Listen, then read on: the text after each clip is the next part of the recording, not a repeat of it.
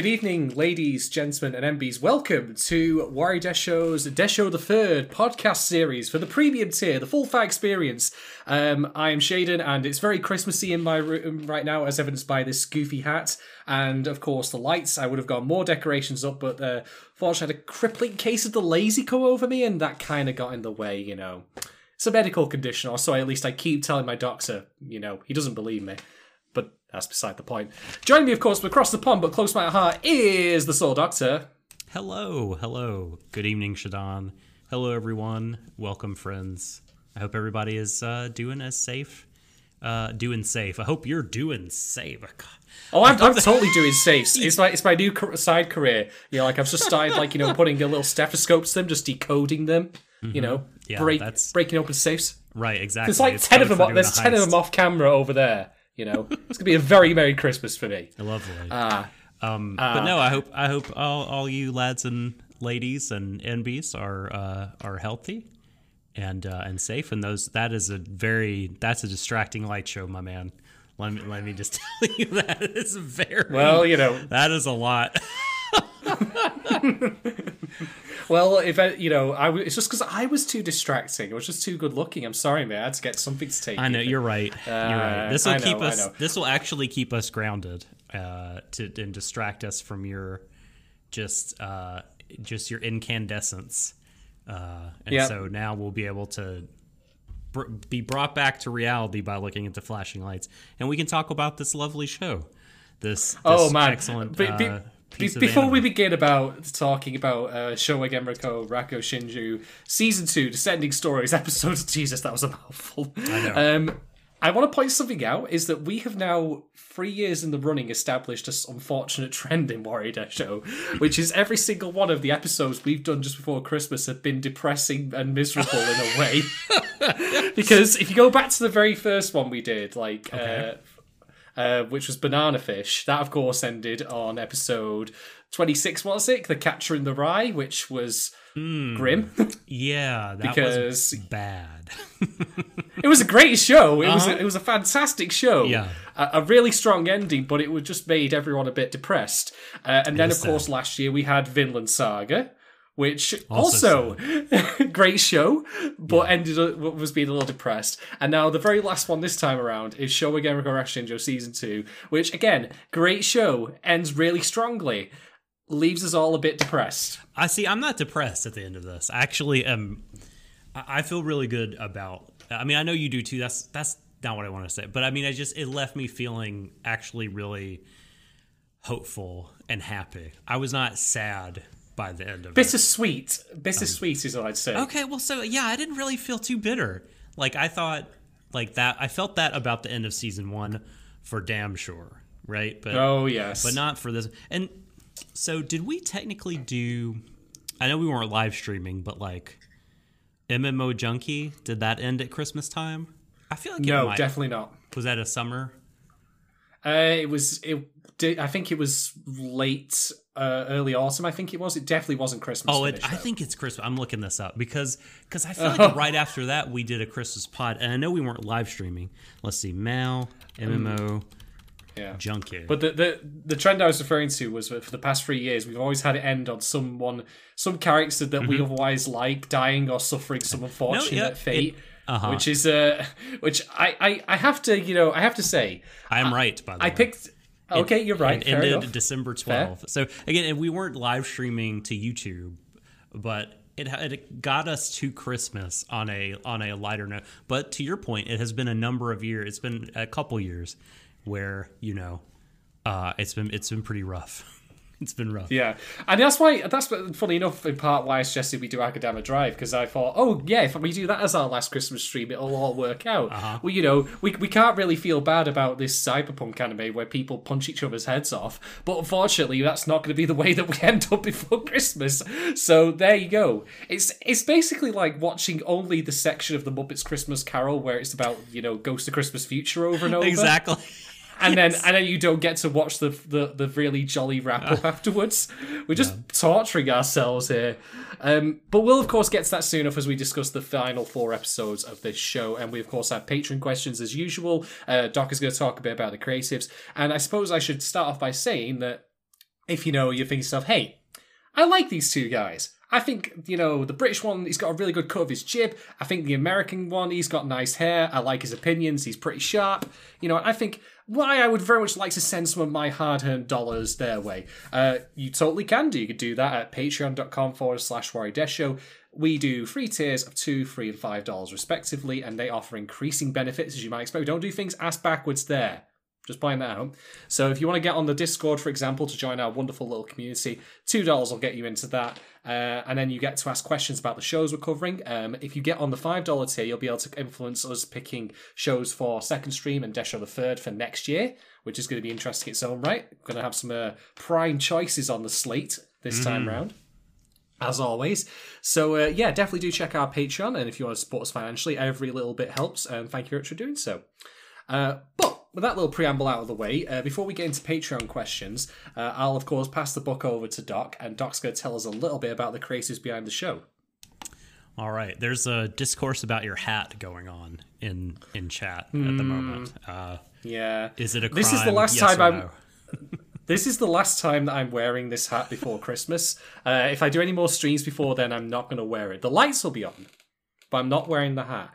What I probably should have done in reality is get a Christmas jumper because over here in the UK, Christmas jumpers are a big thing. Oh, they're a big, like, they're a big big- thing here. Big, big, big, big knitted woolly thing. You Yeah. know, like I should have really got one of those. I'm just currently wearing my Doom T-shirt because it's just what I pulled out of the wardrobe this morning. Because I am, of course, a fashion conscious and fashion appropriate guy. Totally. Not really. uh, I, um, I'm wearing my Bullet Club T-shirt. Uh, it's a New Japan Pro Wrestling faction. I don't belong to Mm-hmm. any arms dealing association or like a pro gun society. No, you, no, no, no. You're you're a firm believer in you know in reducing gun violence by just buying bullets and throwing them at I- people. just if, if the gun control people hoard all the bullets, then that's the solution. Yeah. Um, uh, but but I don't I don't have a yeah Christmas jumpers also or or sweaters as we call them here are um, Mm. are also big and the the uglier the better like. our fucking irony poisoned culture has gotten to the point where like we can't genuinely sell Christmas sweaters that are intended to be for moms or whatever, but like we all secretly know they're ugly. Now everyone is like marketing them as ugly Christmas sweaters and like, haha, it'd be funny if I, not a mom, but uh, you know, mid twenties young professional with a good sense of humor bought like a bought one of these. Aren't I funny and smart? La la la. Like it's just it's fucking annoying to me. I'm so, sorry to be a huge grump, but like, can we not just like have the genuineness of the Christmas sweater that that happens to I- be I ugly? Must we really- like turn it into I- a marketing opportunity? I really wish you'd done that in Dr. Seuss rhyme there because I felt you were really on the way to becoming the Grinch. God, it's just, it's just terrible. And I, Oh no! know If me. there was no, if it'd be like this, it'd go like, "Oh no! If there was no Christmas sweater, oh, it would be so much better." be so much said better. the Grinch. Mm-hmm. like and I love Christmas. I think you know that. I think people in chat know that. I've I talk about Christmas music and such on the Discord. It's my favorite, most favorite time of the year. Honest to God. But that in particular, yeah, this is my my uh my old man. You know, is showing on this one. I'm afraid. Oh god! Get the rocking chair out for the uh, the lawn. You know, just put a put old man Doc out there. Let him rock and Must complain. Like, it was be- better in my day. Let's everything be drenched in irony. You really are turning into a crusty Ah. old anime fan. terrible. Just terrible. Um, okay. Uh, Uh, are you ready now then to discuss some creatives from yes. Rakugo Shinju S2? Um, and everyone's favorite segment, Doc reads to us. I'm going to read off some names and do some uh, some context. I'm going to do some context, provide you all with context by um, naming a couple of other things that these people worked on, so you can get a better idea of who they are. Because we really on the show try to like kind of uh, push the idea, um, the truth, in fact, that like anime does not just appear out of the ether. It is something that uh, is created with human hands, with human minds, with a lot of effort, and that effort should be duly compensated and rewarded. And a part of that is, of course, like familiarizing ourselves with the people uh, behind the pens and storyboards and microphones. Yep. I, I mean, Doc here is doing me a favor because I personally 100% believe that anime was just mined from the earth like some sort of rare mineral. It wasn't created; it was discovered. Yeah. Right. I It's mean- I always mean, been here. Yeah, exactly. yeah, exactly. It's just, you know, just extracted from the deep bowels of the earth, you know? Uh, some of it definitely needs to be put back there, in my opinion, but not this show, of course. Go back where you came from. Elfen Lied. Tap tap. Mine, too, mine too greedily and too deeply. Exactly. We are so concerned with whether or not we could. we didn't stop to think if we Oh, should. God. Okay. So, um, really quickly, because there's there's a number of people um, I want to just briefly mention. I promise I'll be brief. So uh, we'll talk about episode directors. We're covering episodes nine through twelve on this pod. So the director of episode nine was Yujiro Abe, and Abe-san directed also an episode of the recently released from Netflix jail, Great Pretender, the second season of that, in fact, and um, also worked on Megalobox as an episode director. Uh, directed the last episode, in fact, and and the assistant director, and did some stuff on Detective Conan. In addition to directing this single episode of Rakugo Shinju, episode That's a ten. Sorry, That's a solid resume. yeah, not bad, not bad. And it's um, you know, the credit uh, they, they're not extensive. It's not huge, but um, but he's done like at least one episode for a couple of uh, couple couple of good shows. Uh, episode ten. I don't know if these people are related, but it's another Abe-san. It's uh, Masashi Abe. That must have made it very confusing in the office. Abe, get out of here. Tell Abe to come in. Send Abe in. Did, did they have uh, Abe 1 and Abe 2 t shirts like I from, hope so. from the cat, Cat in in the the Hat? Hat. Yes, yes. Um, well, Shadon, uh, speaking of anime that uh, some people feel should be put back in the earth, but Oh, I, boy. I feel should be made into national requirement to watch. You should have to watch the show to become a citizen that's of the United States. that's that's uh, that's not a good thing necessarily, but please just lay it on me. Which show are you referring to? Uh, Abe Slime was production advancement for Crystal Triangle. Speaking of Christmas uh, delights, look, that we look, look, look. I remember when we watched Christmas Christmas Triangle. Christmas Triangle.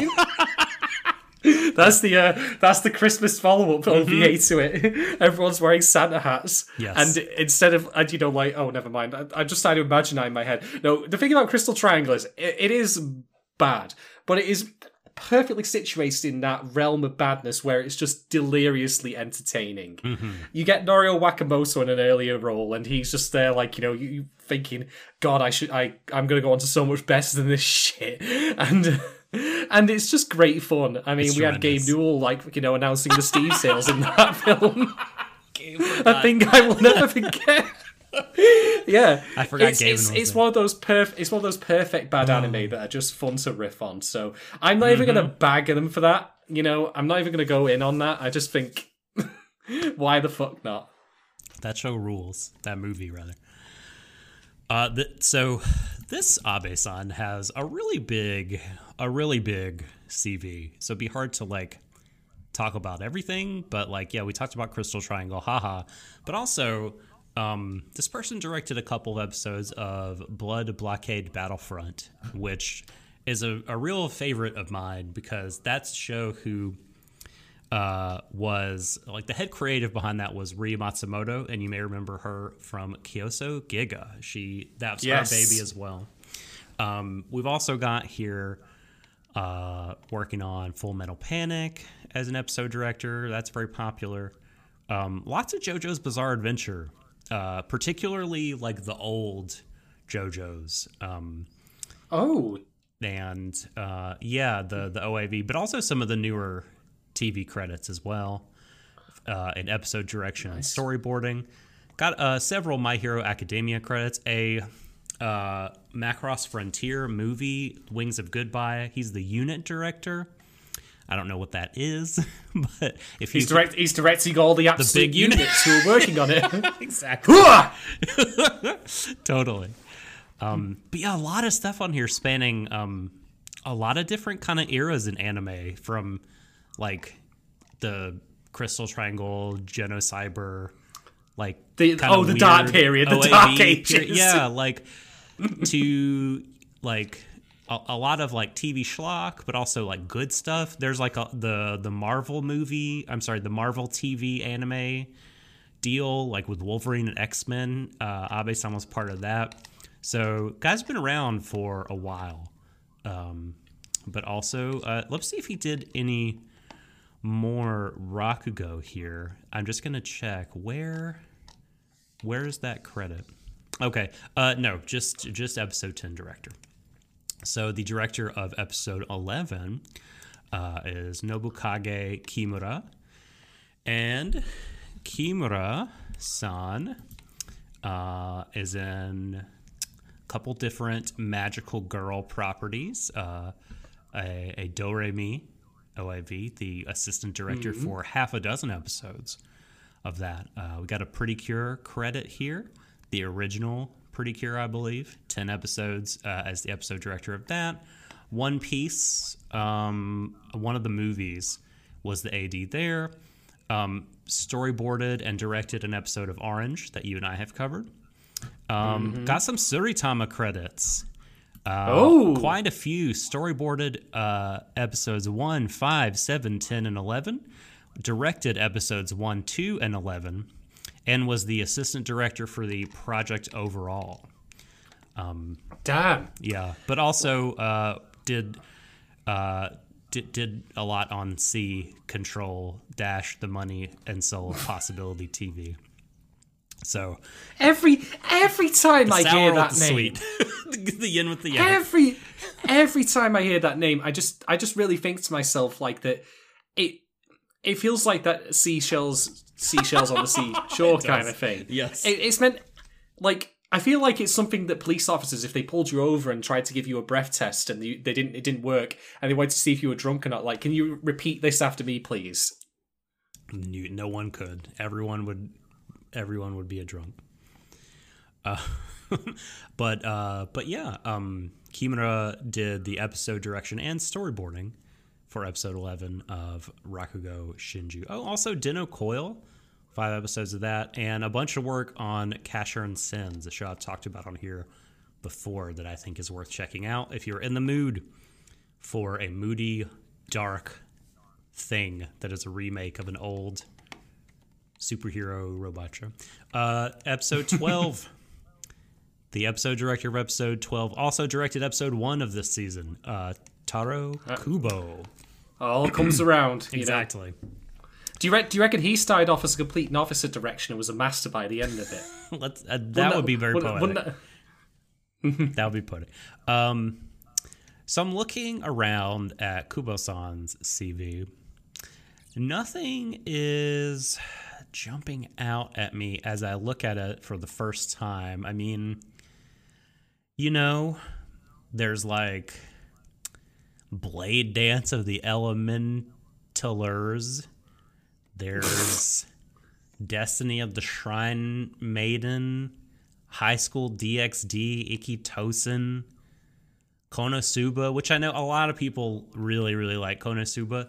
I haven't like I gave it a shot and bounced off. I'm planning on checking it out again because I mean I'm such a fan of Slayers. You would think I would might enjoy Konosuba, but Wait, is, is Konosuba the one with the blue haired girl, or am I misremembering? yep, mhm, Aqua, right? Oh Yeah. yes, yes. Where, I, we, uh, I did watch one. ep- fucking I did watch one episode. dingus otaku boy goes to you know another world isekai but then everyone's kind of an asshole um so oh, glad they're so sharing it around this time. so it's funny um so school days uh, yeah nothing too remarkable i mean you know i'm sure that people like uh Umineko when they cry I, I haven't got into when they cry either so yeah i mean there's a lot here but nothing that screams incredible like uh, Rakugo does.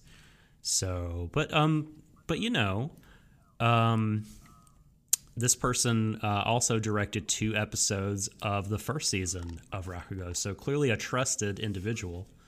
Um, you know, oh hey Gintama, some Gintama. So the Ginta Mafia, I guess I, I recognize the Gintama. Please don't come for me, Ginta Mafia. um, so that's Kubo. Is that what is that what they call themselves? That- like the elite yes, army? mhm, yes. Wow. The Ginta Mafia. Wow. Uh, okay, so really quickly now we'll talk about the writers for these episodes. Uh, four people wrote um, all of the screenplays for this. So they're kind of um, they they each have credits for uh, two or more episodes. But uh, episode uh, oh wait, we didn't do eight. We started at nine. So uh, that would be Yasuhiro Yasuhiro Nakanishi. And Nakanishi has a pretty small CV, but uh, Yushidan can appreciate that Nakanishi-san is the head writer uh, and script writer uh, for Kaguya-sama Love is War seasons one and two. Nice, Mm-hmm. nice. Yep, head writer and wrote a number of the uh, like over half the scripts each season. Very good. So it's probably it's it's it's a it's a coin toss whether or not he was responsible for the uh for the wiener joke section that was in one of those episodes. yes, exactly. If you if you tell me the episode, I could tell you if you wrote the script. I can't remember. I can't remember. I, would- Okay. I, I, I, it all like look. Just give you all a quick summary. Like, I really enjoyed the show. I think it's great. Uh, there is one or two things that's off about it. Uh, there's some tender bits which are quite unexpected but welcome. But I don't remember specific episode names, numbers, or anything like that because usually at the time I'm like this. And that's because I'm on the bike, not because I'm doing anything else, just in case you're curious. Yeah, this is a talented bastard because in addition to like being the head writer for Kaguya-sama both seasons and writing these screenplays for Rakugo both seasons, might I add, three three episodes of screenplay for second season and three episodes of the screenplay for the first season. Dude is also the head writer for uh, Toilet Bound Hanako Kun, which again Ah, excellent show despite the weird ass title. Um, yeah, wow. Um, man, uh, I, I don't know how Digimon's feel. Digimon's Digimon fans feel about the the Loss movie, Digimon Tri Loss. Uh, this fellow wrote the screenplay for that. Five scripts for Carol and Tuesday, which is amazing. So, yeah, Nakanishi Yasuhiro. When, when you said, by the way, about Digimon fans, did they call themselves, like, we had the two groups already, did they call themselves Digimans? Hmm, you know, What would they be? What would they would they would be? Digibro? No, that's a different person. Uh, we'll have to work. I'll have to workshop this.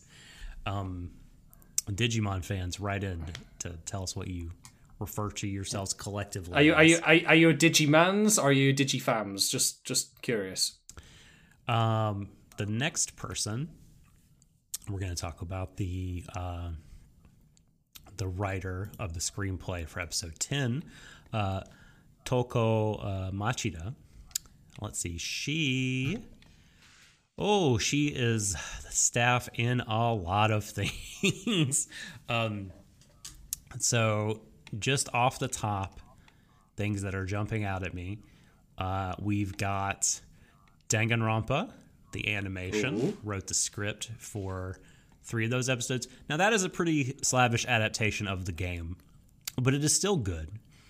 Um, the adaptation of the um, Arakawa version of the Heroic Legend of Arslan uh, TV wrote uh, some scripts for that. Um, that is also a very good source material. Uh, Konosuba is showing up again. Um, scripts Just keeps roaring back. Mm-hmm. scripts for that second season of that. Uh, Katanagatari wrote scripts for that. Shadon, you know of that show. Um, I am not familiar. Yeah, as, that. uh, as God, I, I'm. Never mind. Like the ending of that show. Is, you don't like the end. it's it's divisive, shall we say? Fan favorite Princess Jellyfish. That is uh, reputedly an excellent josei series that I've not gotten around to see, um, but it is supposed to be amazing. Um, lots of show by Rock credits, some Space Brothers credits. That's a really good thing. Oh, worked a lot, worked a lot on this poor person, this poor lady. Oh, I I could tell by the tone of your voice then that you were you you were like, oh no. Oh wait, oh well, let me say a good thing first. Wrote the script to Tsuritama episodes five and ten. The Tsuritama, It just keeps yeah. yeah, baby. Uh, Just keeps coming back. But man, I haven't seen this show, and I'm, the statement I'm about to make has nothing to do with the quality of the show, but more to do with the um annoying nature of its lead creative. Uh, that show, that franchise, is Wake Up Girls, aka WUG. Um, I don't know anything about Wake Up Girls, but I'm sorry, the acronym WUG, WUG. is just it, it it just slays me. I want to know what WUG is. I want you to show me. There was a lot of jokes. There was a lot of jokes one day on Twitter about that randomly. Uh, Jesus Thank Christ. you, um, Dave Merrill, for those lovely jokes. Um, Wake Up Girls is like an idol show, kind of made in the wake of like Love Live and stuff like that. Idol Master. Um, but this one is associated with uh, giant asshole Yamakan. so, uh, yeah, that's all we need to say about that. Uh, we're halfway through the uh, writers here. So, episode 11, we have the screenplay, uh, or script rather, by Yuko uh, Kakihara. And Kakihara san uh, has written Bang Dream, um, some stuff for Bang Dream, a lot of Aikatsu, a whole shit ton of Aikatsu. Was the head writer on some Aikatsu on a lot of Aikatsu. Wrote the scripts for several like episodes of seasons of Aikatsu. By the way, Aikatsu is uh, like a hugely popular magical girl thing, like po- super popular in Japan and has kind of like a cult following over here. Um, oh, also another talented bastard um, was uh, head writer for two seasons of the show and wrote screenplays and scripts uh, for the other season. Uh, have you heard of uh, Chihaya Furu? yes, yes, I have. Yes. Uh, excellent, excellent show. Like, incredibly, like, reminds me of this show actually in a lot of ways. Um, like the some of the some tone stuff and some of the prestige feel like about you know it's a show about a kind of niche Japanese uh, art form slash co- competitive activity. Um, so yeah, Chihaya Furu.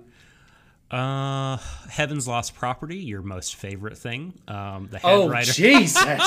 the I head writer for, forgot about that. for Heaven's Lost Ah! Property also wrote Chihaya Furu. I had no idea. That's amazing. You got to pay the bill somehow. So yeah, yeah, he, that's it. Like, the, the, the, look, look, right. I'm just gonna go with he. He literally went on a poker site, mm-hmm. and he was completely blitzed out of his face, and he was just there like, hit me, hit me, hit me, and boy, did he get hit all right when he woke up the following morning. He was hungover as fuck, and he owed two thousand dollars or some shit like that. And he's like, Yeah. I've got to pay the bill somehow. I will write this garbage slave pro slavery show. Fuck it, I'll do it. Fuck it. I've got to, I've got to pay it because otherwise the casino will come and they'll kill me with ca- playing cards or something. I know, I don't has to be know. that. I've seen kaiji. I'm just to be. assuming that's how. I'm just assuming that's how all Japanese casinos work, like Mm-hmm. kaiji, where you lose a finger or something. So uh, something I should mention uh, is Kotetsushin Jeeg, Steel God Jeeg, remake of an old Go Nagai robot show. It's really fucking dumb and great. That's going to guy for I love really, it. it? Um, but also, again, talented bastard alert. Uh, head writer for the Orange TV series and wrote the script. Wrote the script for the movie. but so, I mean, I'm sorry. I'm still trying to process the Heavens Lost And Chihaya Furu on. Orange. God. Yeah. Um. Oh, also, like, so you you like the original Persona 4 animation, right? Not the. Not the golden Okay. one, no. The gold, the gold, the golden one is So, um, this person is the head writer for that and wrote nine of the scripts. wow. Fair play. So Kakihara, um, Yuko. And finally, I wonder. Sorry, I wonder which on his CV he's not going to mention in casual conversation. something just put at the put at the bottom, or like you know, I've got so many credits, I'll just, I'll just leave this off. They, they have like he, they have like you know like this little group of writers in the industry and they get together for drinks. And then suddenly there's just some guy who just walks past and he's like hey aren't you the guy who wrote the script? To-" and then and then he's just like shut up shut up shut up.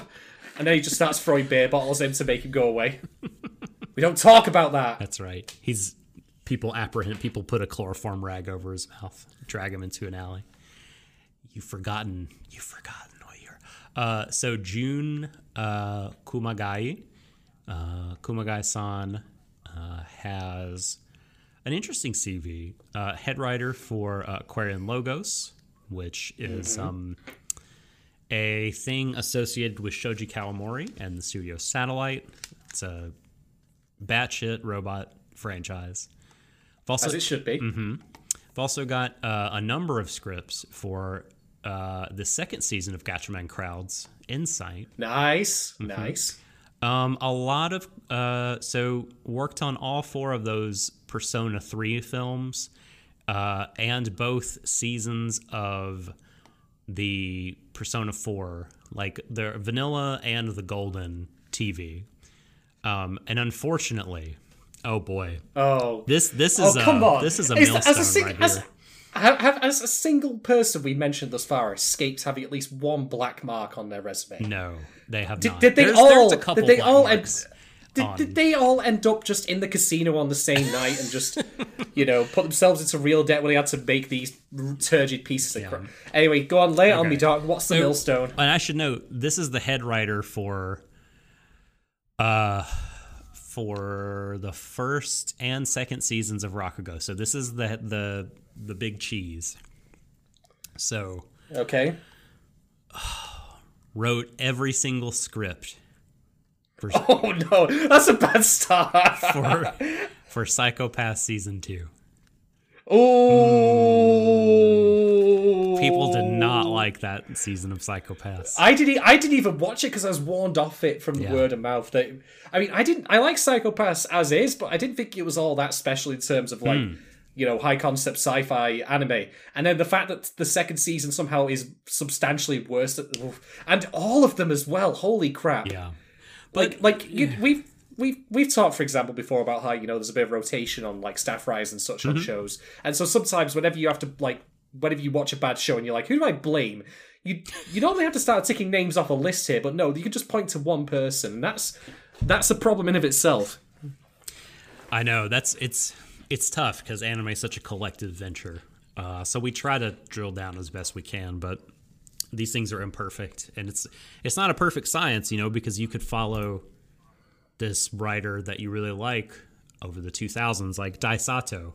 and You could get really hyped for the new Dai Sato show, and it turns out to be oh listeners. yeah we could we could Turns out to be listeners. Man, you you know what you know what's crazy? Uh, I'm currently doing the 12 days of anime uh, microblogging thing where I'm tweeting about like 12 anime that I saw this year that I quite liked. Uh, that Well, you did a from you, this year. you did a Christmas goal also, which I love. Oh, there's going to be a second Christmas call for on Christmas Day. Don't worry, because I have another show in mind that I utterly despise. But the thing is, listeners is not even going to make the cut for anything Oh. either likes or dislikes, which is if it, which we've discussed this before, is in of itself kind of a very damning thing. Where okay, you were just so insignificant and so like milk toast that you don't deserve any acknowledgement of your actual content.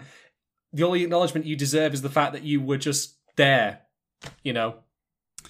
Like watching Tumbleweed go down the road, basically. Yeah. I mean, other notables uh, wrote two scripts for Terror and Resonance, which I'm currently watching, and which I think is a real. Uh, I mean, how do I say this? Like the pro- Is there a terror and is it in resonance? yes and yes. Um, so I think the issues that I have with that show, I would not blame on any individual scriptwriter. Rather, that's like a, a the issues I have are a lot more fundamental and kind of to do with like what the project was at its conceptual stage.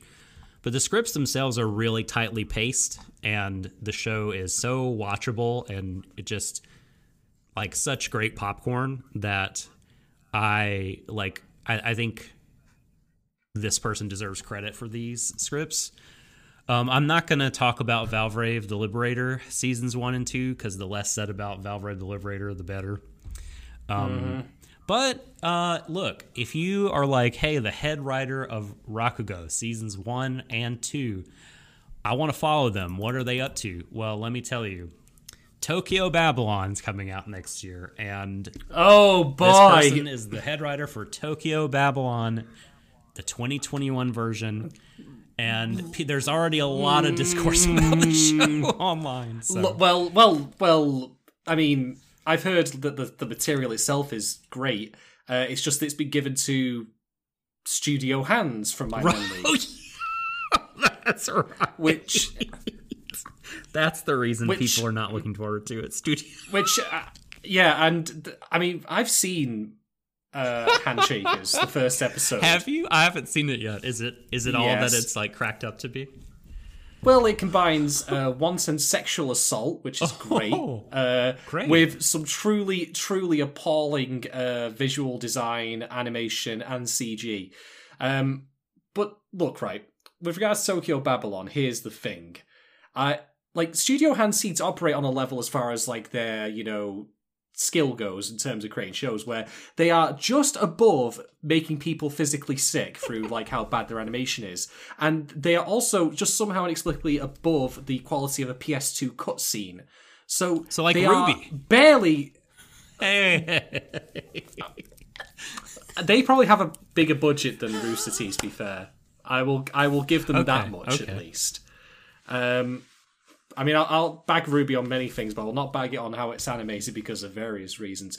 Uh, but I will not say this. I will not give the same credence to Studio Hands because everything I've seen of theirs so far just makes me think that you like how back in the early, like the late eighties, the early nineties, that there were scenes from certain Japanese shows uh, that could give people epileptic fits. You know, could cause them to have like reactions. Pokemon I think they are. yeah. Yeah, they they. It feels like they are really desperately wanting to revive that as an art form. As if it hadn't already been revived this year, unfortunately, in the video game world. Um, looking at you, Oh, CD yeah. Projekt Red. oh man, I can't wait for this. I can't wait for the Cyberpunk anime to come out and to be unfinished and look really buggy. Great. Everyone's gonna be t posing. It's going to be people's like cars appearing on top of other cars, making them yeah, explode. I, I do. I do find it quite funny though that CD Projekt Red were all in on the idea of you know. We're gonna. We don't want our team to do crunch, but they have done crunch, Mm-hmm. and now we're gonna get a different team entirely to do crunch for our project because, of course, that's how anime is made.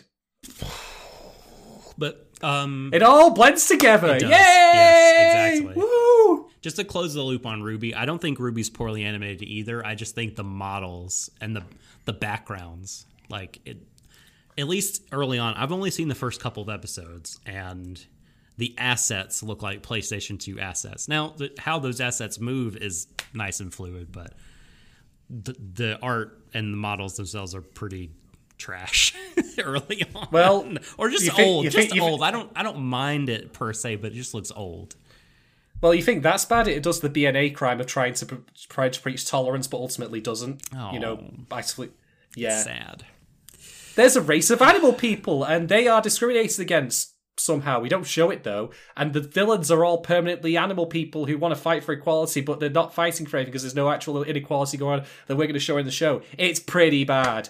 But again, that's what you get when two fuckwits who have never actually done any writing credits in their time try to do writing about, you know, I know. um, ethnic, ethnic and minority discrimination, who are also these two, by the way, not uncoincidentally, white boys. and who don't yeah i know and there's there's just watch the hbomberguy fucking autopsy of rupee rupee Yeah, RWBY. I, I like I I basically agree with all of his points, but I actually think he goes a bit too soft on it in places to be funny. But okay uh, anyway, never mind. yeah never mind. back back on course but before we get to patron questions shadon let's take a very brief break and we'll be back in a moment all right, We're back. Uh, we are back. Yeah, thank you very kindly, uh, Mm-hmm. Doc. I hope that your journey, wherever you were doing, was eventful. Uh, did you or did you not fist fight a bear while you were out? Uh, I did fist fight a bear, and as the great, I believe it was Mystical once said, if you come upon me in the woods and I'm fist fighting a bear. Help that bear. Oh, well, well played, my friend. Well played. Okay, so it is time. Let us get down to the meat of the matter. Let's discuss these final four episodes and talking points thereof. And just to give you all a bit of a refresh on how this works, because this is our Desho the Third format. Uh, we will not be doing a full plot synopsis of every single episode. We'll simply going into talking points and providing context as we go along. Uh, but before we do that, of course, we do have patron questions. And the very first one today comes from Gogo Atomic Robot. It goes something a little bit like this. How do you feel about the introduction of supernatural elements in such a realistic show? Are we supposed to take these scenes as literal or as a dying dream, or maybe both? Now, I'm actually going to pass this over to you, Doc, because I do have strong thoughts on this, but I've historically, like, whenever I've read these questions, I've been going, well, let me get right into it. I'm going to let you take the reins this time. So over to you, Chief. Well, um, I think they have done a good job laying the groundwork for these over time. Um, I don't think, you know, this batch of episodes is the first time that they've necessarily been introduced.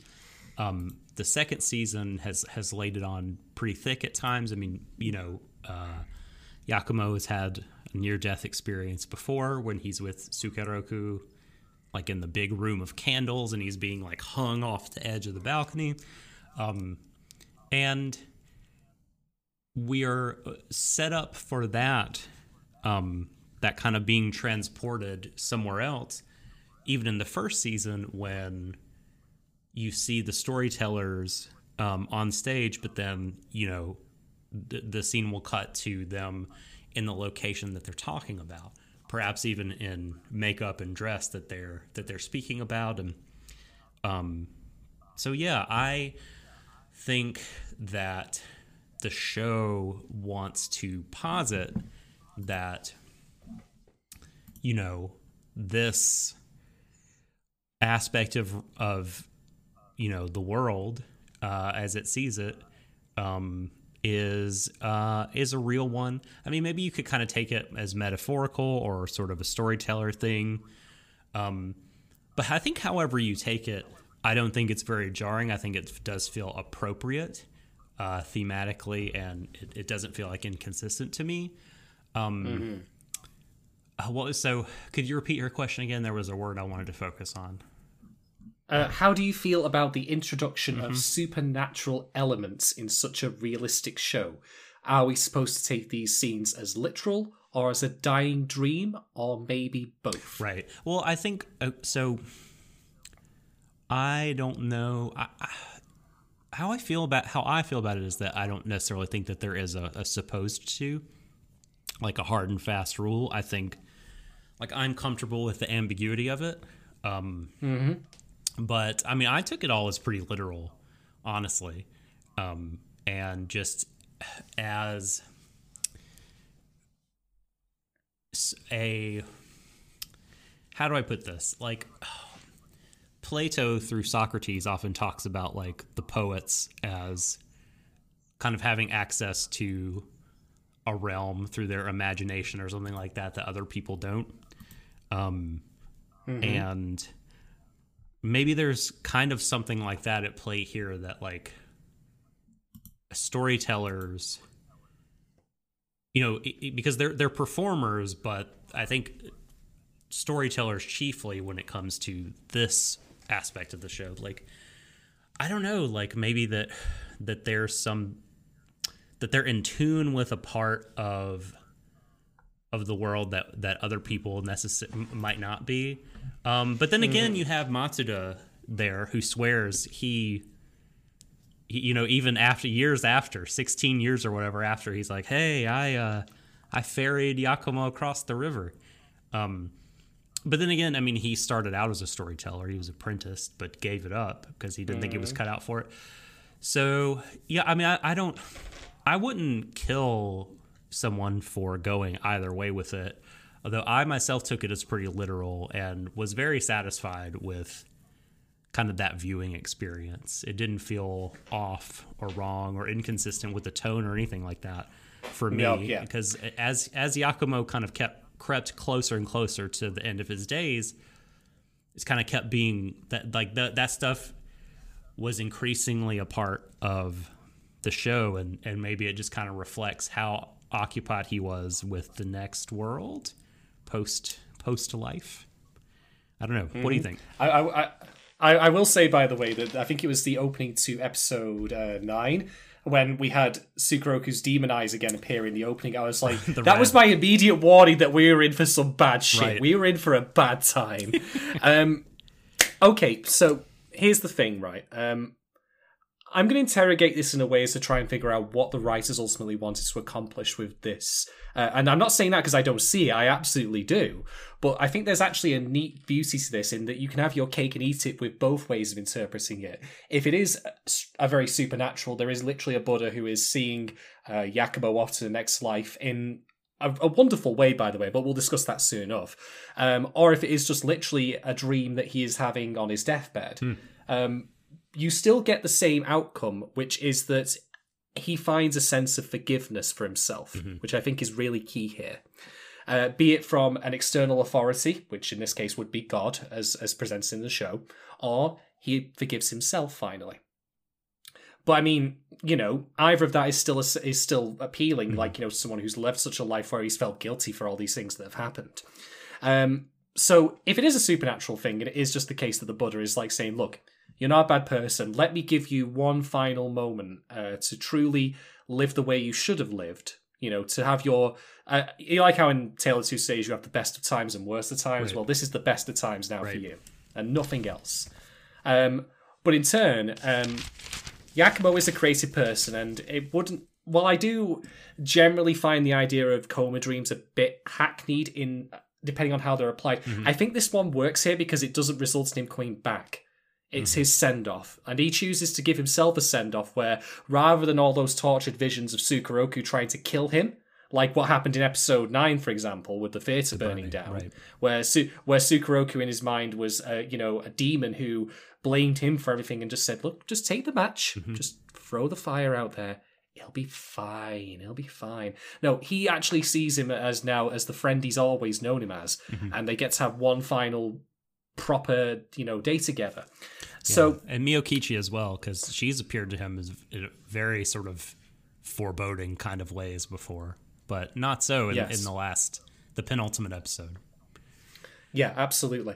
So whether or not you believe it to be a supernatural thing or for it just to be uh, Bon's own imagination as he is passing on from this life to the next, mm-hmm. um, to me, you can read the end result, the ultimate end result, as the same, in which that he the guilt is gone. Yeah. It is either gone through a higher authority, which I think that if you are religious would be very appealing. Um, I think that you know sometimes people do feel like they want to be forgiven by an objective higher deity, like you know not by say some regular person, by some uh, some force in the universe. Right. You know what I mean? Sure. Um, but alternatively, of course, if you don't believe it to be supernatural and it is just his own thoughts giving this flight of fancy before he passes away, then well, look at the context in which it happens. He attends a festival with Sukeroku and Miyokichi. They have a proper night at the Rakugo Theatre where, mm-hmm. you know, Sukeroku and Bon perform. And Bon, in particular, I should stress, performs as a young man, which ties, of course, into him saying that he was losing his physical oh, no, he capability per- he performs of being able as an old man. Well, okay, he, yes, yeah, sorry, he right. shows um, up. Yeah, he um, they start out as as kids walking the road, and then in in the theater district, they are young men. And then uh, when he goes up on stage, he's grandpa because he wants um, Shinosuke to see him perform, and Shinosuke knows him as grandpa. Yeah, you're right. know, so that's why I think he took on that form yeah. for his final performance. Yeah, I, I, I, I mis- sorry, I mistook that, but he still imagined himself for a time totally, as a younger man. Totally. so he allows himself like this flight of fancy, this uh, palace of the mind, if you want to call it that, where he um, allows himself to enjoy life even as it slips through his fingers at the very end. Mm-hmm. So yeah, you can interpret it either way, and I think the beauty of the show is you can you are totally welcome to do that. You're right. Um, because both of you give the satisfying feeling this is a man who's finally at peace with himself. Because yeah. I think, I mean, that's yeah, I, I think I agree with all that because I think he's achieved a a measure of forgiveness, contentment, and everything like that right before he dies. Um, mm-hmm. and because I and I don't think I think that Bon would not be the sort of person that could forgive himself. I mean, he's carried this shit around for so long. But I think his last conversation with Konatsu and him accepting her as apprentice and kind of how that conversation goes, like, Yes. is the release that he needed. I think Yeah. that they come to this place where and it's it's amazing honestly that moment because normally in shows like any show i think that resolution that does not specifically address the injustice like the problem put it out there be mm-hmm. honest about it have an accounting and then all parties know everything and then they can move forward like that's more of what i want and when that doesn't happen it often frustrates me but mm-hmm. in this case, I think fuck justice because everyone has suffered enough and everyone like loves each other now. And it doesn't really matter at this point in their lives who did what. It wouldn't change anything for anyone meaningfully because of all the hardship and pain and growing together and mm-hmm. learning to love each other that they've done. So I think that conversation allows him to let go. And so I think, yeah, whether or not you believe Buddha or the spirit of Sukeroku and Miyokichi really forgave him or not, I think he has gotten there in the end. And and I, I do think it's interesting that you mentioned like and and Emily too that it the the possibility that such a vivid dream. I mean, we see um, Yakumo and Sukeroku and Yotaro and others as these like storytellers that um, that tell such compelling tales that that they themselves get wrapped up in it and they see like they go to that other plane of existence where they're taking the audience you know? But i think i don't know that's where i think that that really interesting ambiguity is because you could say right that their uh that their imagination is so vivid that at the end of their life uh lives it just kind of runs away with them.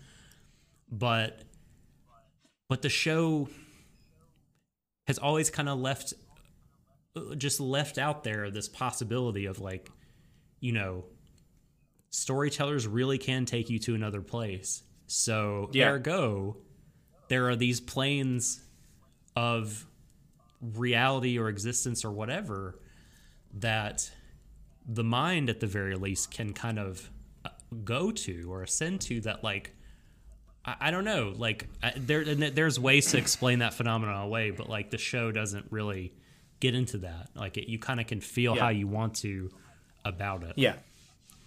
I, I will add as well, by the way, that even then, just enhance that further, there's something cogent about the idea of if it is truly a spiritual thing, then that actually goes in parallel with how, you know, even something that might get left behind, like religion, can still have power in the modern era, much as Rakugo can. right Um, and then in turn, though, if you don't believe it's a spiritual thing, as you said about like Bon's power as a storyteller, like it would be a fitting way for him to see himself out that the last person he would tell a story to would be himself.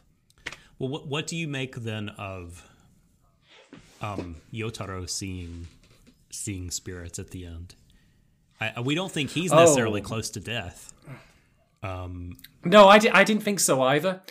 Uh, I think I'm going to just put that down as also similar to Life Einstein. Is that like What a would he- poetic license said, you know? of the of the creators?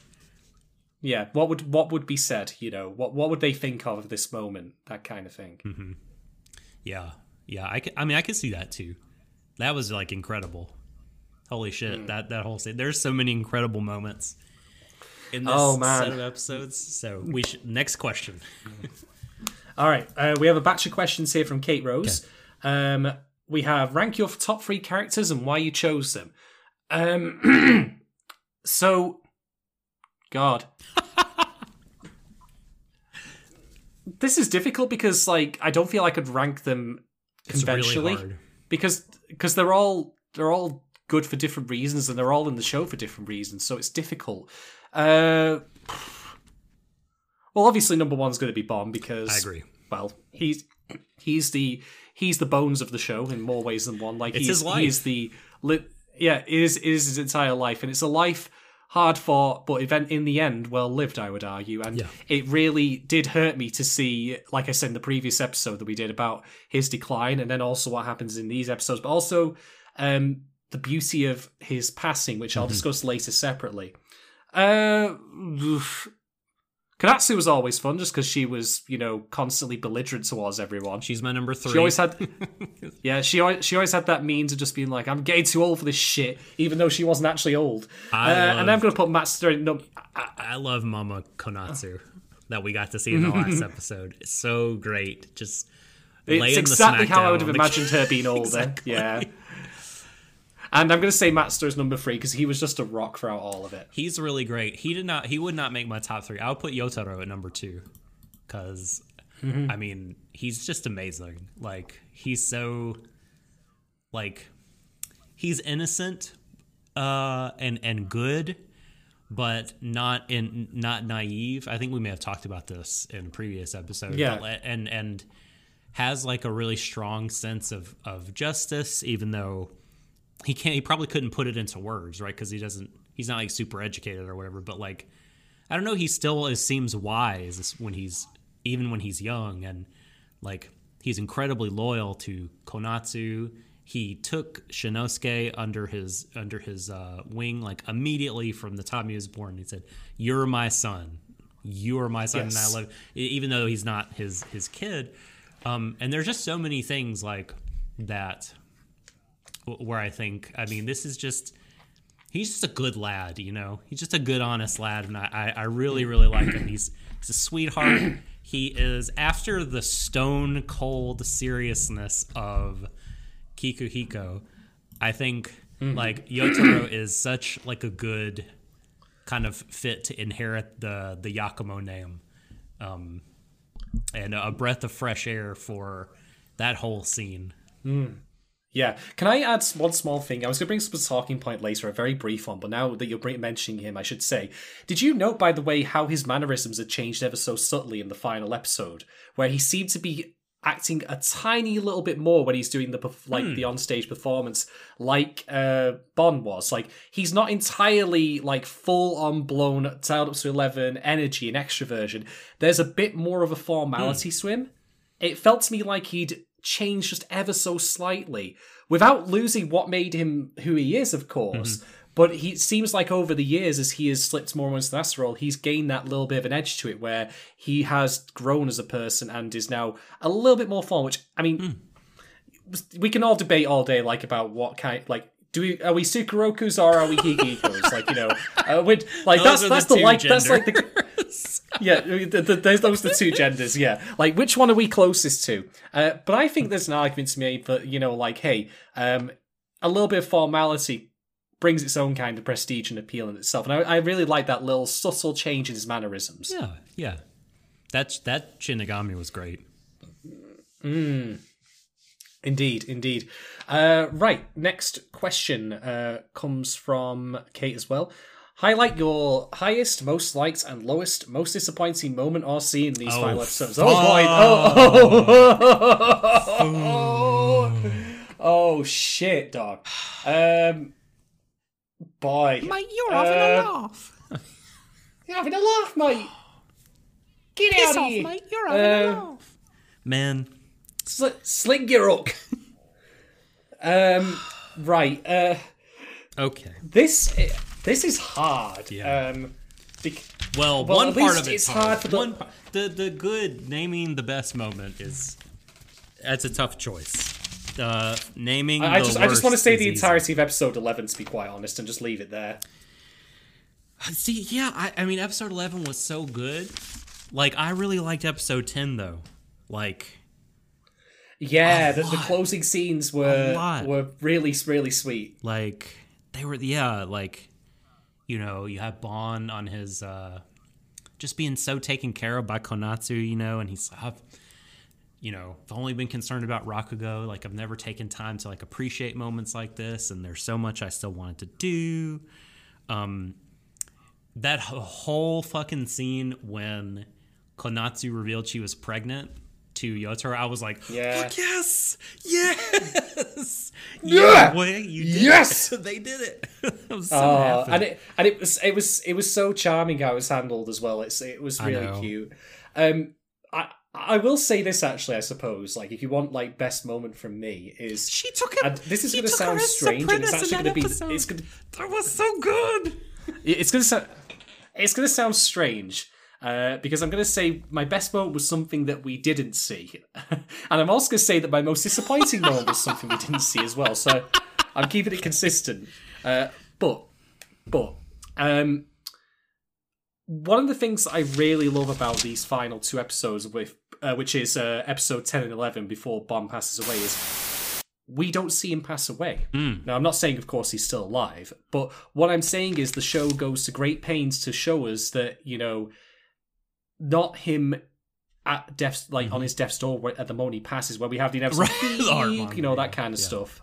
Well, yeah, we don't get that. What we get though is we get to see a man in episode ten uh, finally have you know that accepting moment with Kanatsu with his daughter. I would argue, As would I. um, you know, which was beautiful. Yeah, which was which Yeah. was truly beautiful. I, I it really it really stung So seeing that So um, in a good way. Um, but we don't then, of course, like have the moment where he passes out and she's like, "Get the doctor" and all that. No, no, we get to see you know him have Yeah. a dignity, you know, in the in his final hours, and we get to see the last moments of him be him as he should be remembered, which is a man finally at peace, finally, you know, able to truly love his family and be loved in turn. And then, whether you believe it's spiritual or not, to see him, you know, find a sense of peace and have the best of a time at the end of it, you know, to live his best moments in his dying in, in the time he dies. Without so the fact we never see it I think was an incredibly great move on the part of the writers, just to give this character the send off he deserves, where we don't see him at his lowest, but instead we see him at his greatest. Yeah, that's that's that's really awesome. I hadn't thought about it in that way, but that's very true. Um, yeah, that was very beautiful. Uh, very beautiful moment. I, I'm gonna stick with the pregnancy announcement. I mean, that was I think like there were just so many amazing, amazing scenes in these episodes that really, really got to me. You know, you talked about many of them. We'll talk about many of them going forward. But yeah, I just think that part, like Konatsu and Yotaro's relationship and their kind of watching their love for each other bloom has been like a real joy.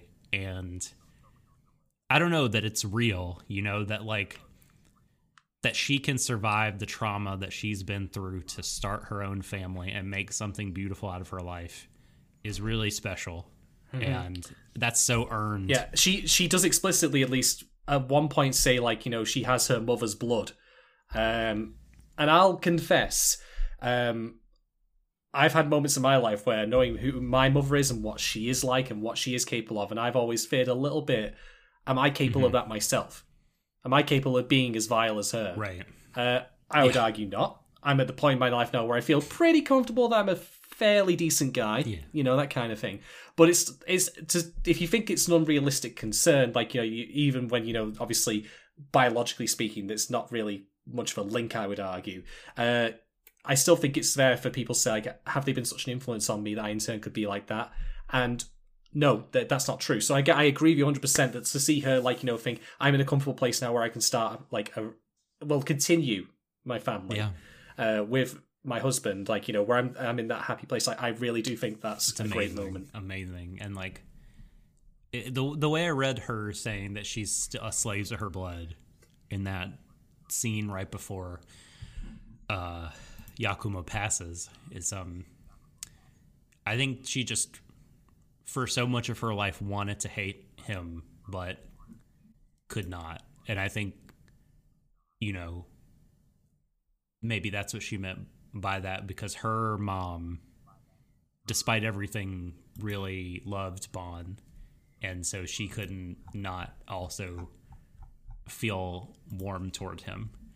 Um, Yeah. Can I add one? Can I add Yeah. one small thing, by the way? course. Uh, that's just occurred to me while I've been talking, which is Kanatsu like having that conversation with Bon, like where you know she manages like since she's pregnant and all that. Um, I how amazing is it that as great a storyteller as he is, he never told her such a compelling and convincing story of his own history and life that it stops her from loving him in the end. Yeah. There's something about that failure of him to do that that's so brilliant. Like you'd think like a master storyteller like him would have had it wound up perfectly, but no, love triumphed over And he that. told he end. told her just about it, and may, and maybe even Whoops. yeah, it's it's incredible. All right, uh, Yeah, we gotta do disappointing. this one. We gotta do this Okay.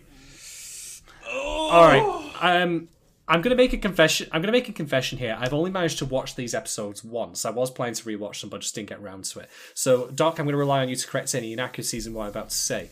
But do we ever get a scene uh, of Kanatsu's first proper Rakugo performance after becoming Yakumo's apprentice? I think we literally go from end episode end of episode ten when we last see her to start of episode twelve, and then someone says you're like the 1st proper female Rakugo performer. Um, Yeah, we see her on stage thing at the get- very end with all of them. She's going to be part of the performance, but we only see Shinnosuke and um, Yotaro. We don't ever see her get to do, do the show. Yeah. We only get to see her do the Jugemu that time, yeah. which is was cool, Yeah, but- that that I thought Mm-hmm. was disappointing because here's the thing, right? This show f- does actually do, in my opinion, a lot of good of saying here's what the future of Rako should finally go down. Like we get little things, for example, like Shinnosuke listening to Rakugo on his MP3 player. And I'm like, that's good. I like that because, for one, it shows like you know him using this way of practice, but also it shows a method in which you could get Rakugo out there to more people. You know, you could have like these uh, distinguished uh, performers like doing audio Rakugo, like that kind of thing. That's good. I'm glad they bring that up. Um, and indeed, I also should know. I forget the writer's name, but he says like you know like here are my works, and then Yo uh, Yotaro says back to him. "What- Are there any works for like women, Yeah, you know, like written by, episode like about women, etc. which, yeah, which is a good start.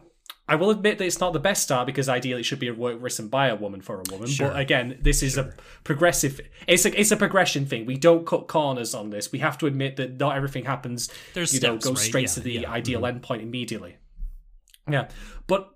I bring all those things up only then to highlight that it seems a bit daft that we only ever get the one performance of Kanatsu I doing agree with Rako in the entire show, and we and we don't get to see her in her prime doing a moment like for for going all about like how Rakugo should change and be, you know, like a little bit more progressive and all that, it kind of undercuts the show's own message when it doesn't actually then show Mm-hmm. that firsthand.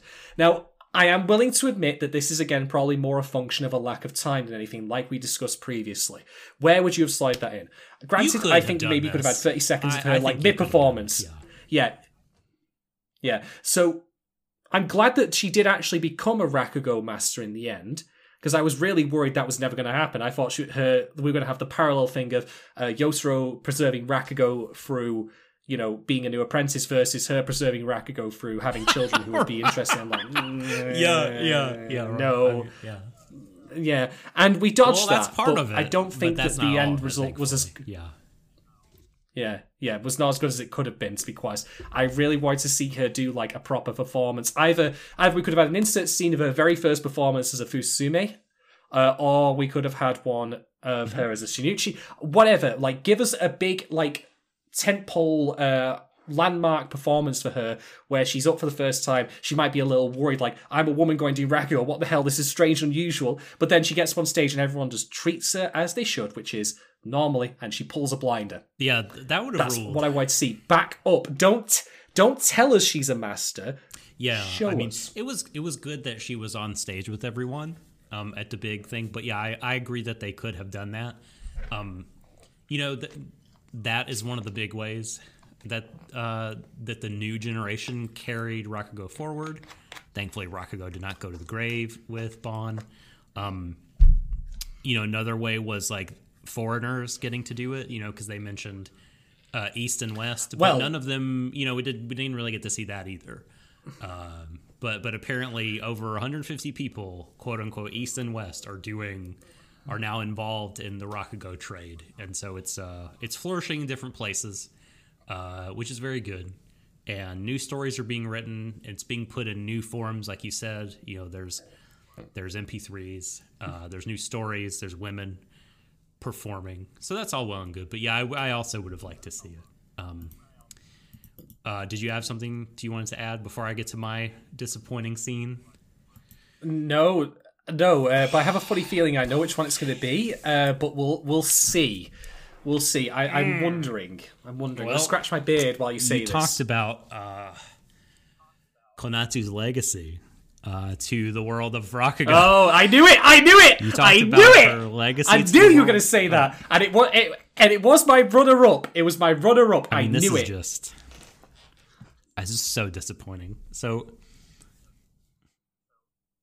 I mean, what more? I, don't know where how to dress it up other than just say like the show uh, does everything but say the words outright that uh, Kikuhiko and Konatsu fucked, and Shinnosuke is their son.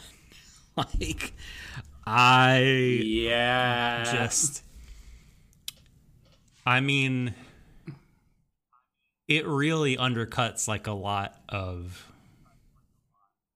their nice moments for me. I just really struggled with this. And maybe it shouldn't. I don't know. Cuz I mean, you don't know I don't know. I mean, was it consensual? Does it matter? I mean, they're father and daughter. Fucking fuck, dude. Like I mean, not real father and daughter, but basically they are. And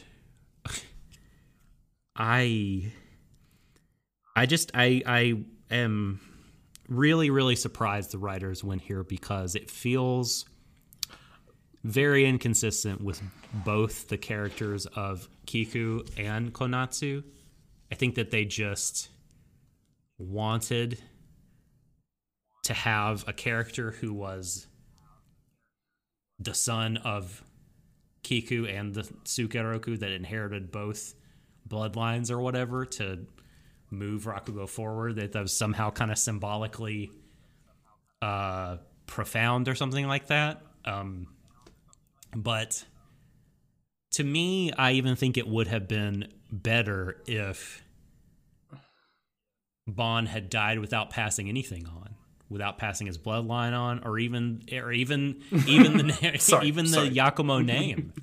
I, I would have thought that like he would be thinking that this is too great a burden for any one person to bear, so I'm going to take it to the grave with me. And Rakugo, I'll take with me too. But oh, look, Rakugo survives without this title. Um, so yeah, I just there was a, there were a lot of ways where I didn't really.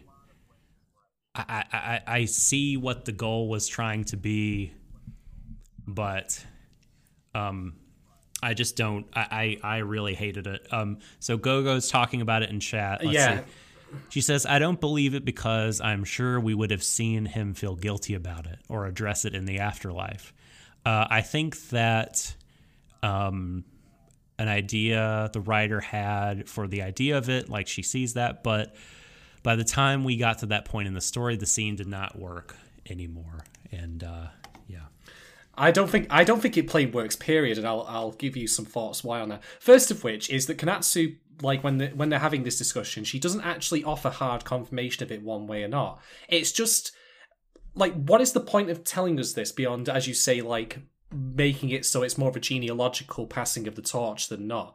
Who cares about blood which I have problems with anyway. But it's but- Nazi but- bullshit. No, no, no, no. I'll I'll get to that. I'll get I'll get I will get to that. But the thing is, she doesn't even offer a hard, concrete point of that one way or the other. So and no one learns about it. Like you know what you said about Mm-hmm. like people learning the truth and all that. I agree with you hundred percent that like you know.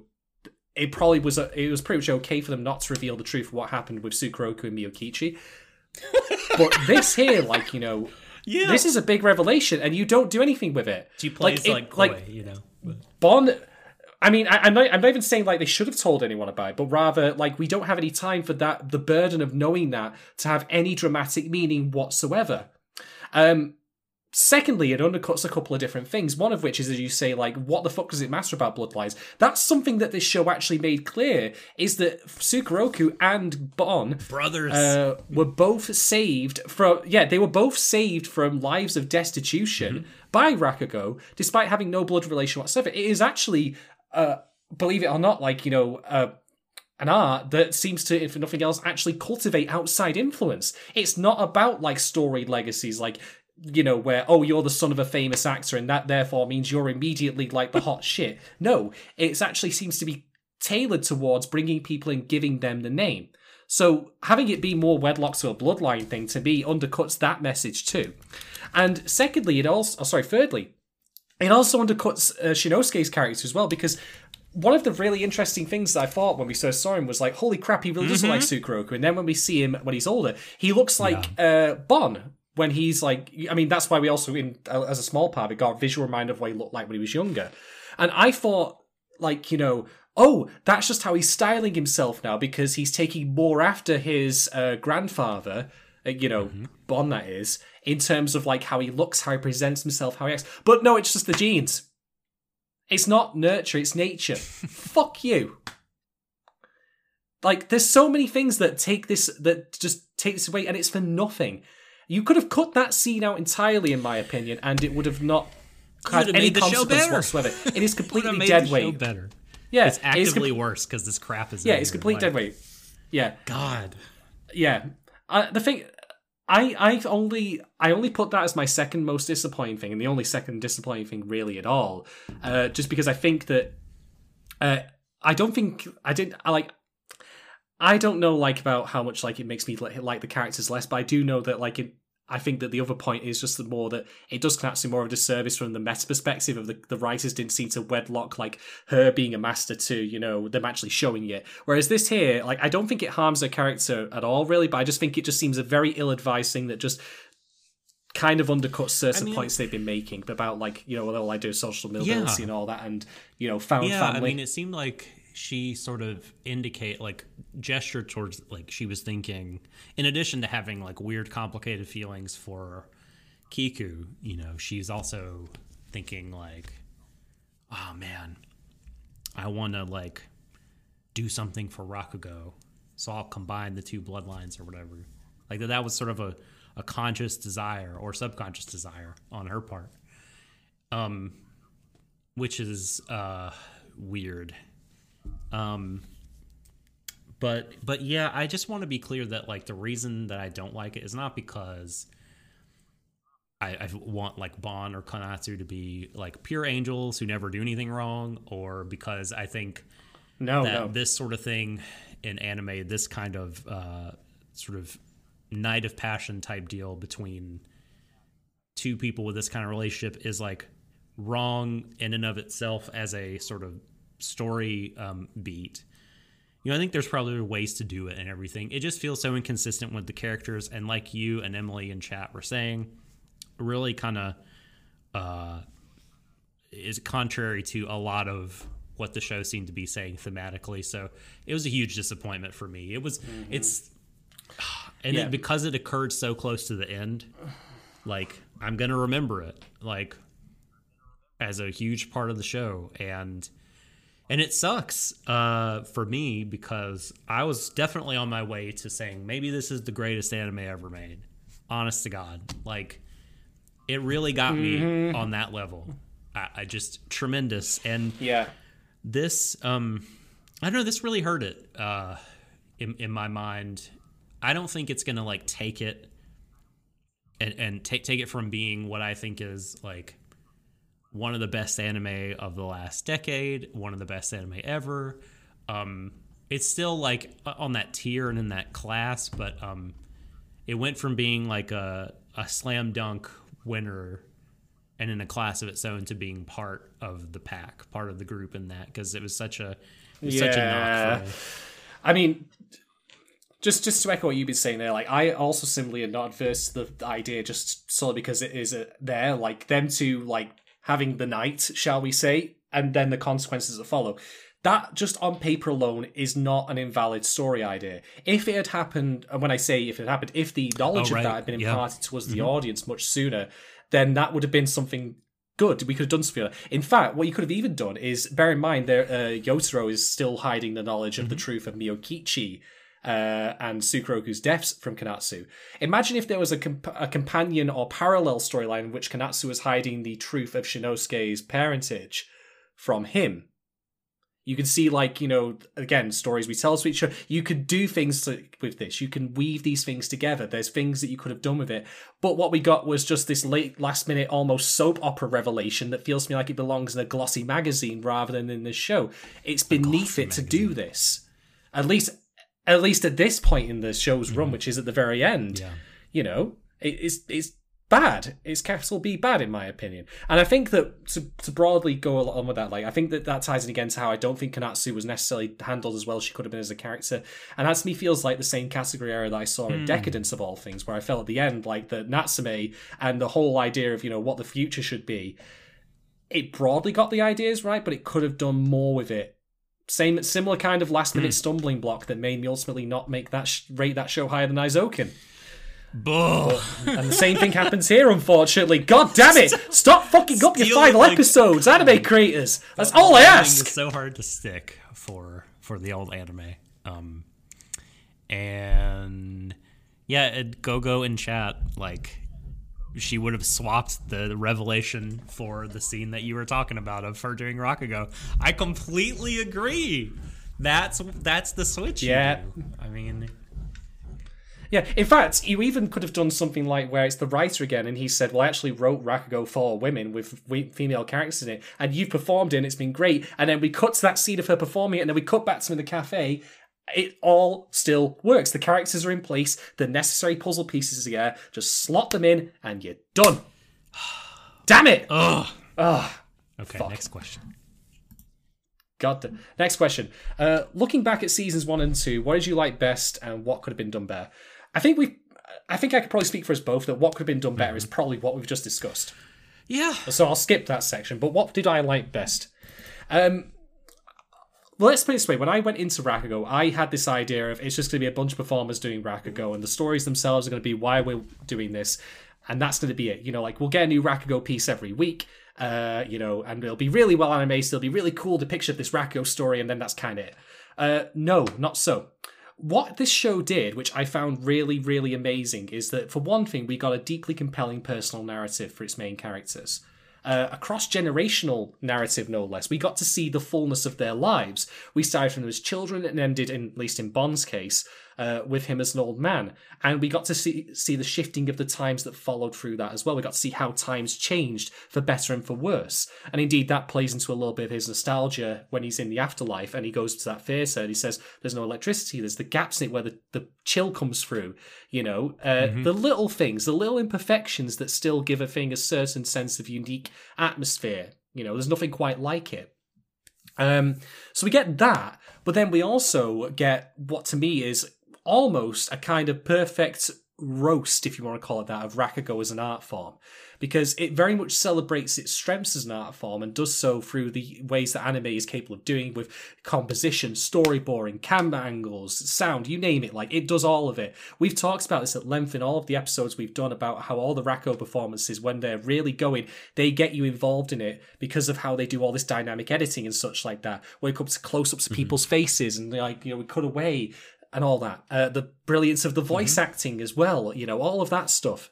Um, so it argues for Rakugo as an art form, but it also makes very clear that Rakugo itself absolutely did need to change. It manages to have its cake and eat it by saying this stuff is great, but it cannot stay as it is because the times do change they enforce change on us and there are things that you know it should account for like letting women take part in it for example. Um getting you know female perspective get female performers in it like that you know. Also how you know although it was willing to let someone like Sukeroku come into the family who was just a poor pauper boy, uh, it still had these hard, rigid rules that it wasn't willing to let him, like, you know, bring about the change that he felt was necessary to ensure the art form's survival. Like, it's a kind of hypocrisy where it will allow anyone with the right talent to come in, but it will then not allow them to exercise that talent to evolve the art and make it better. Um, and I think also what struck me is just how well it handled Bon's uh, decline, if you want to call it that. Um, it's the point where it really hurt me. I was actually nearly on the verge of tears watching him um, in the previous set of episodes because it reminded me, as I mentioned, of my own grandfather before he died. Um, and I think that whatever else I might want to say about the show, the fact that it affected me so is certainly something that I won't forget about it for that. I did not expect any of this going into it. I just thought series of comp- compilation Rekko stories. It'll be cool. It'll be good. Because all I had was that this show was like mm-hmm. a legendary show. It was really good, as you say. I had no idea of the content of it, so I kind of came with my own expectations, and they just completely and utterly got trod underfoot because it gave me so much more than that. Boy, I mean, it's hard to just not go ditto or what that guy said like because like, i mean you, you, nailed it like i i don't know if i've ever seen anything outside of like a like a book or even a book series like make me feel like i really had gone on a journey with a character through their whole life from beginning to yeah. end like and gotten not just like the high points or whatever but like really a sense of the fullness of their life and what they accomplished and what they meant to other people and what was important to them and you know how they they think they failed. And I mean and, and Bon just had such a beautiful end. Like you said he got to you know he got to to like leave his life with dignity. And before that you know he got reconciliation that he needed. And then just this kind of beautiful depiction of the afterlife um like and you feel like by the end of it you know when when he does the pinky promise with Sukeroku, like saying yeah. we'll see each other again. Like you'll get money and you'll cross the river. Like that you know he got to have an amazing life. He got to be rid of the guilt that he bore and have this performance in front of his family, the people he cared about the most in the world, really fully lean into it with everything without all the conflicting feelings or the feeling awful uh, about different things. Um, and then he gets the promise of getting to spend the rest of the afterlife with the his his friends, the people that he loves the most, and like, I mean, that's all you can ask for. And I think seeing everything he went through. Like you just can't help but feel like he deserves this um, because you know he wasn't always he didn't always make like the right choices, but like he just always seemed like he seemed like such a genuine good person, and it's just really mm-hmm. amazing mm-hmm. to like follow that story from beginning to end and see the people change around him like see people grow older see people die see people be born and then have kids of their own see throughout the 20th century the nation change like the wardrobe and the music and the decor the uh, the technology um, you know because you have a fucking iphone at the end of it and like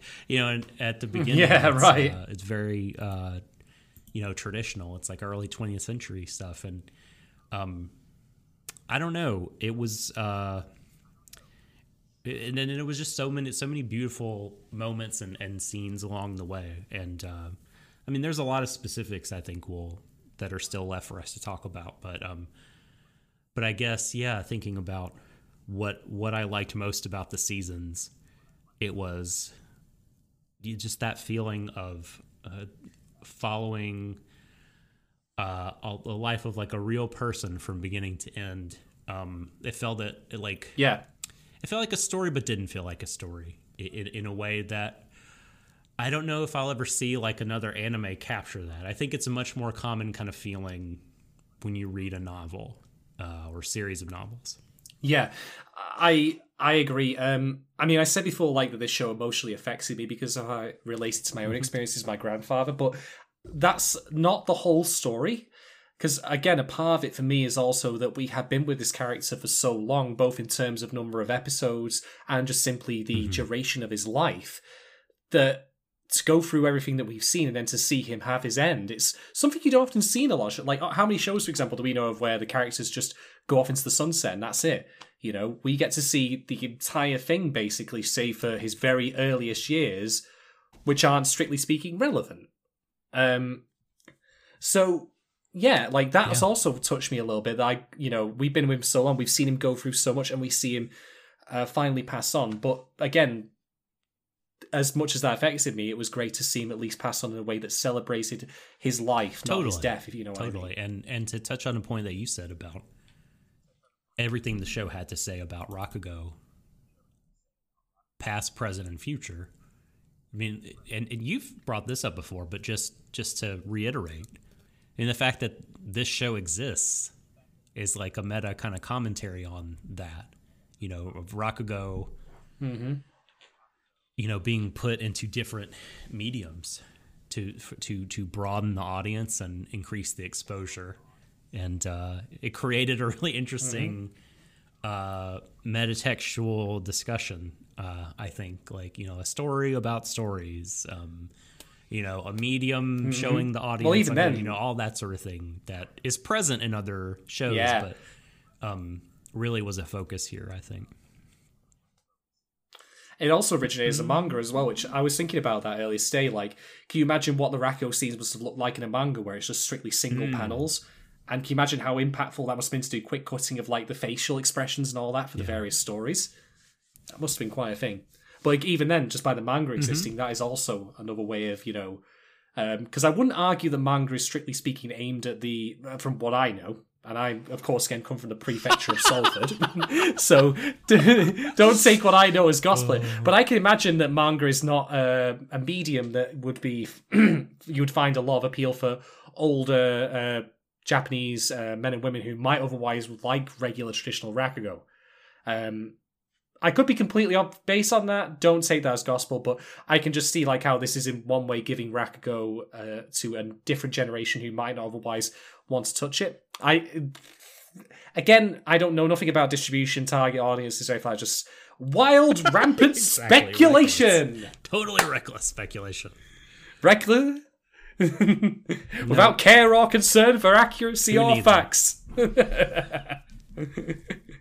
Oh my god. Um, right, we have one final question from Kate, which is what surprised you most in or about the show? Probably already covered this in Fairways. Like I say, I was surprised that it was Hmm. more than I was anticipating, uh, and that it held up so well. Uh, I was surprised in a very unfortunate way about the Konatsu revelation that, we That was discussed. That was a surprise. Uh, that I really, that I really, actually, in hindsight, did not wish to see. But never mind, it's there. We can't help it now. Um, yeah, I, I think overall, like my- previous points have made it clear that there were certainly a lot Mm-hmm. of good surprises and twists and reveals in this that uh, I overall think- enjoyed. Oh, go ahead. Uh, and I think I was surprised at the end to just be so effective. Yeah, I mean, my answer will be twofold. Um, a specific moment would be when we learned that Konatsu was actually uh, more responsible for the deaths of Miyokichi and Sukeroku than we had been led to believe. Uh, you know, that she pushed her mom.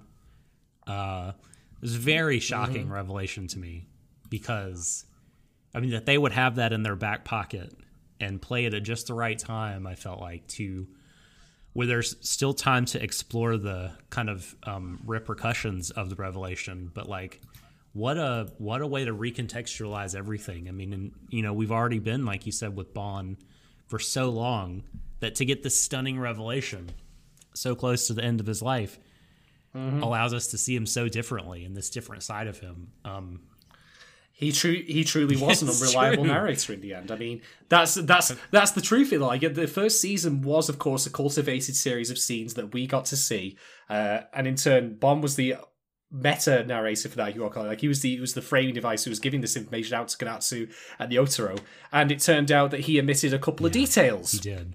He did. And, and I understand why he did and everything like that. It was like it- just phenomenal. Like I, I loved him even more after that. And I think in terms of overarching, like what surprised me about like kind of my whole experience, just that the show kept getting better, I thought. Because I thought, you know, I had seen season one before. Yeah. And I was thinking season two would be as good or you know maybe i didn't know it would get better but like i mean it really did like and that's not to like say season one i wouldn't call it like quote unquote worse it's just like it just keeps building on itself um Yeah, and yeah the highs emotionally are so high uh at the end here that i mean i couldn't believe it continued to exceed the quality bar that it set for itself. It just kept topping itself, and that surprised me hugely. Yeah, I, I agree. I mean, season one like was very much like there's the past, you know, and I'd argue writing the past is generally speaking easier than writing the future, especially when it comes to what inevitably will, whether this work what it's been or not, a commentary on where mm-hmm. Rakugo should go next. That's an unavoidable fact of writing about it in this way. Um, but it embraced that by the end fully, I would argue, and it did make some very good arguments for it that I wasn't expecting it to. Like, okay, yes, it didn't go as far with Konatsu as it should have done in depicting her at the height of yeah. her craft. I'd have liked to see that. But the scene with Yotaro arguing with the writer guy saying, no, this is, you need to, where are the other perspectives?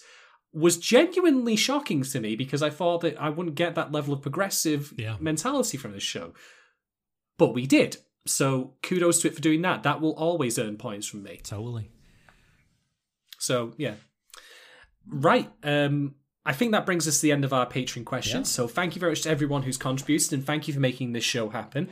Um wow, like we've gone that's the first we're now at the end basically or near the end of our first two Desho the third series. I suppose we want to call it all in one kind of thing. Um as for talking points, I only have okay. one that I want to okay. bring up two kinda. Uh the the the two the, I'll bring up the minor one first and I thought there was something I don't know if I found it funny or just kind of like appropriate that at the end, having driven everyone around all his life, Matsuda's being taken everywhere in a wheelchair now. I couldn't believe he still was alive. I thought for sure that the reason he was on the boat was because he also died. Um, but no, mm. but, that, but then again, that the, the but then again, it makes it, it it makes sense for him to be on there, I suppose, again because he always was, you know, the man who took Kiku so everywhere. But yeah, only a small thing to note. But I just thought, wow, that's be, a that's a way of bringing he's things gonna, full circle, isn't like, it? Uh, a robo spider with his head in a jar in the middle of it. He's gonna like bzz, bzz, bzz, come up to Shinnosuke. Young master, but he'll still be really he'll still me. be really happy though. you know, like uh, he'll just live. Your Uber driver has arrived. He's can you imagine that in the bottom of the app? Like Matsuda's arrived, Matsuda's driving like the latest yes. model spider tank. Yes, he either like puts put, puts his head into the that ain't a Prius. car computer, or like the spider pulls like a like a futuristic rickshaw down, just like like legs nah, going yeah. over in themselves in the street. Oh god, are we gonna are we gonna get are we gonna get Rakugo twenty sixty seven or something like that? we need it. Cyber Cyber Rakugo, yes. let's go! Holy shit! Oh my god! He'll and Master was still expected yes. to be alive, but he wouldn't be alive. He, he, wouldn't. He wouldn't be alive because of you know like cybernetic. he would just be alive yes, still. I agree. there'd be no, there'd be nothing to it other than the fact he's just 170 years old. He keeps defying the odds. He, he will not die. Loving people and crying, just crying all the time. Even he's like 200 years old. Oh my god. Oh my god, hmm. that would be great. Um, the only other talking point I have to bring up, which is I want to know, um, with the benefit of hindsight, how consistent this show is with the use of hmm. fire as a metaphor. Um, which is, there's obviously, like we discussed before, about the idea of lighting candles and such.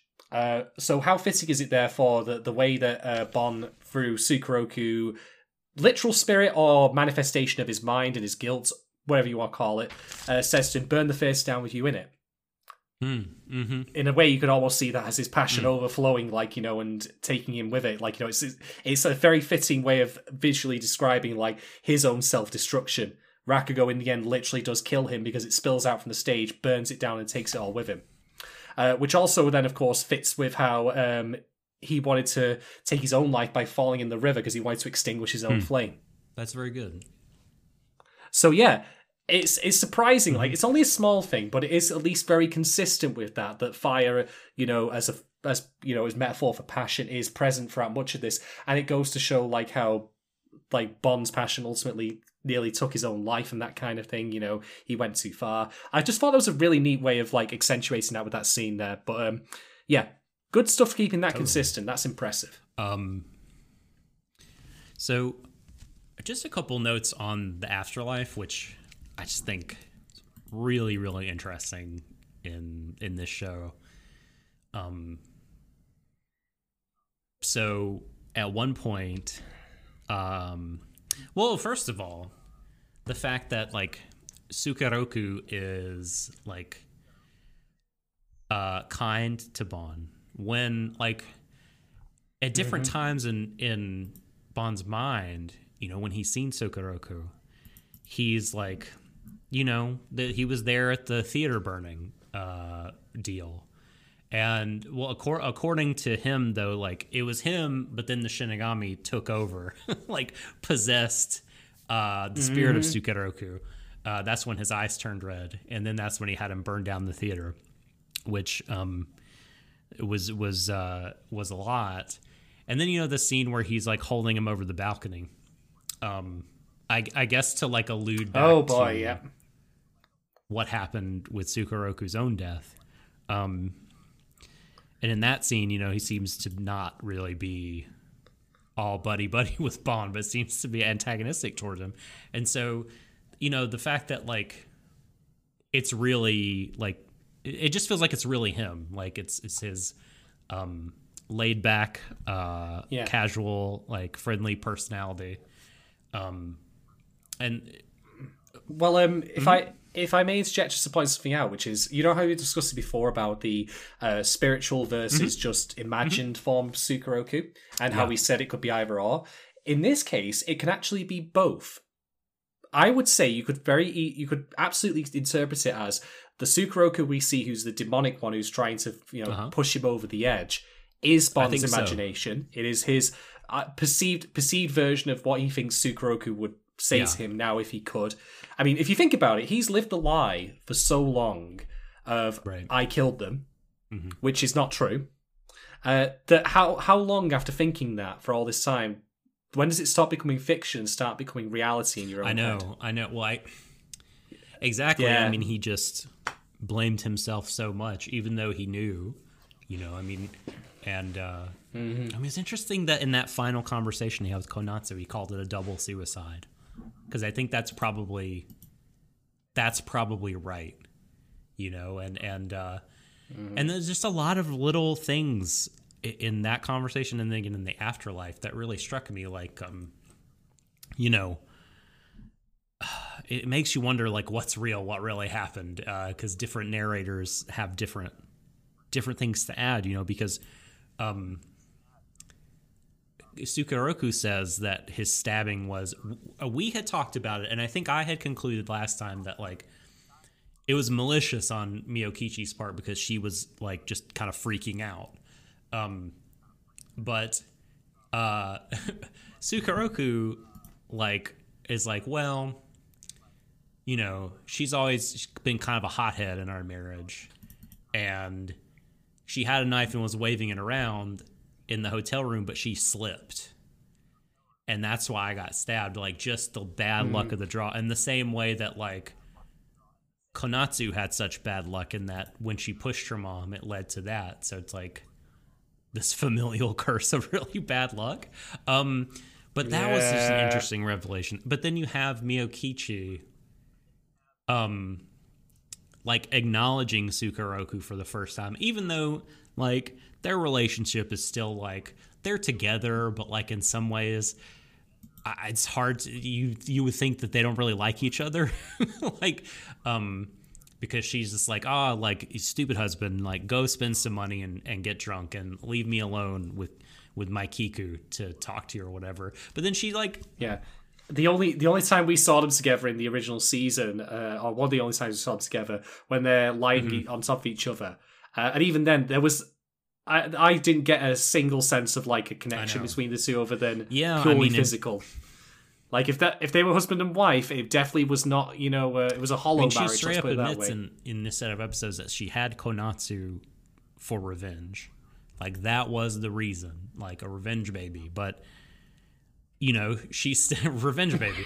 But she's still my child. Yeah, that's what she was. baby. She's like, oh, but she's still my child. She's still my Wow. child. So I had some feelings for her and everything. But you know, she she but she recognized what I was gonna say. She recognizes the goodness and kindness of her husband. You know, there's that really nice scene of um, he's listening around the corner is Sukeroku and Miyokichi's like, "Look at this guy. He's been he knows that it's been longer than 30 minutes I asked for, but but he's still not going to interrupt us. Like he's really a kind man. And I'm like, you're damn right he mm. is. like, you know, please, thank you for acknowledging him. Um, but probably, I don't know, maybe the most interesting, like little tidbit that we get in in that portion is Miyokichi. Um, let me find it. What does she say? She says that um ba ba ba ba ba ba ba ba ba ba ba ba where is it? Um oh, she says it's such a relief to be freed from the role of woman. And I just thought that was like amazing and interesting mm. and really like I think is this detail that makes it feel like this is really kind of the afterlife as they see it in the show, not um I don't it, it just feels like a, de- a, a, a like they were thinking deeply about it and and it wouldn't be like a kind of hastily thrown together dream. Although you i guess you could argue argue yakumo has deeply thought about it too but but like just this idea that like these are disembodied souls and the, like outside of the body um you know what are like what is gender like you know if you're not performing mm-hmm. it in physical embodied society like you kind of are just like it, it, feels like the soul will be genderless i guess is is at least what the show is saying and i mean that's mm-hmm. just so interesting and i don't know like maybe maybe it's kind of damning in a way like in the way they depict miyokichi here as like really kind and nice but um but because she's been freed from the role of woman but i don't think that's necessarily what they're going for i mean i think this she can yeah. just kind of be I, herself I without I, n- without yeah. uh, kind of needing to appease other people or um, feel like she needs to play some sort of uh, specific role uh, that's expected of her. Yeah, I, I, think there's a couple of things to take away from that line. One of which is um, that, firstly, I think that if you frame this as being from Bon's perspective, that it's his imagination that conjures this this up, and not strictly speaking a more objective mm-hmm. spiritual realm, if you want to call it that. Um, I think first off, um, I think it's his perspective then for that he might even not even have necessarily realized it while he was alive, but I think that then for him places the blame of her downfall squarely on society mm-hmm. and not her herself, because he sees her as she would have been had society not like you know put her in the exactly. awful position she exactly. was in. And this is what this is what Emily is also yeah. saying in chat, and I think we talked about this at the end of the last stream that like you could kind of see her as like karmic retribution for like what mm-hmm. Japan as a nation had kind of done to its women uh, over over the decades uh, and and longer, right? Um, and during that time that she was alive. Mm-hmm uh, she's just this prototypical example of like you know uh, just just a, a, a woman that was chewed up and spit out by society and now that she doesn't have to like rely on men for her um, well-being and livelihood and uh, and happiness you know because without money and all that like you're kind of fucked like she doesn't have that dependency and she's not subject to men uh, as as uh, Gogo Atomic Robot says, for what happens to her, good or bad. So she just is f- much freer, um, which is like awesome that the mm-hmm. show, I think, acknowledges that. And I just thought that was such a cool, yeah. Uh, just it, they show did not spend a ton of time on it, but like what a nice touch. Um, I go. have two more things to add about that. Um, one of which is again, if this is also from Bon's perspective as his imagined uh, like afterlife, it's, it's his creation.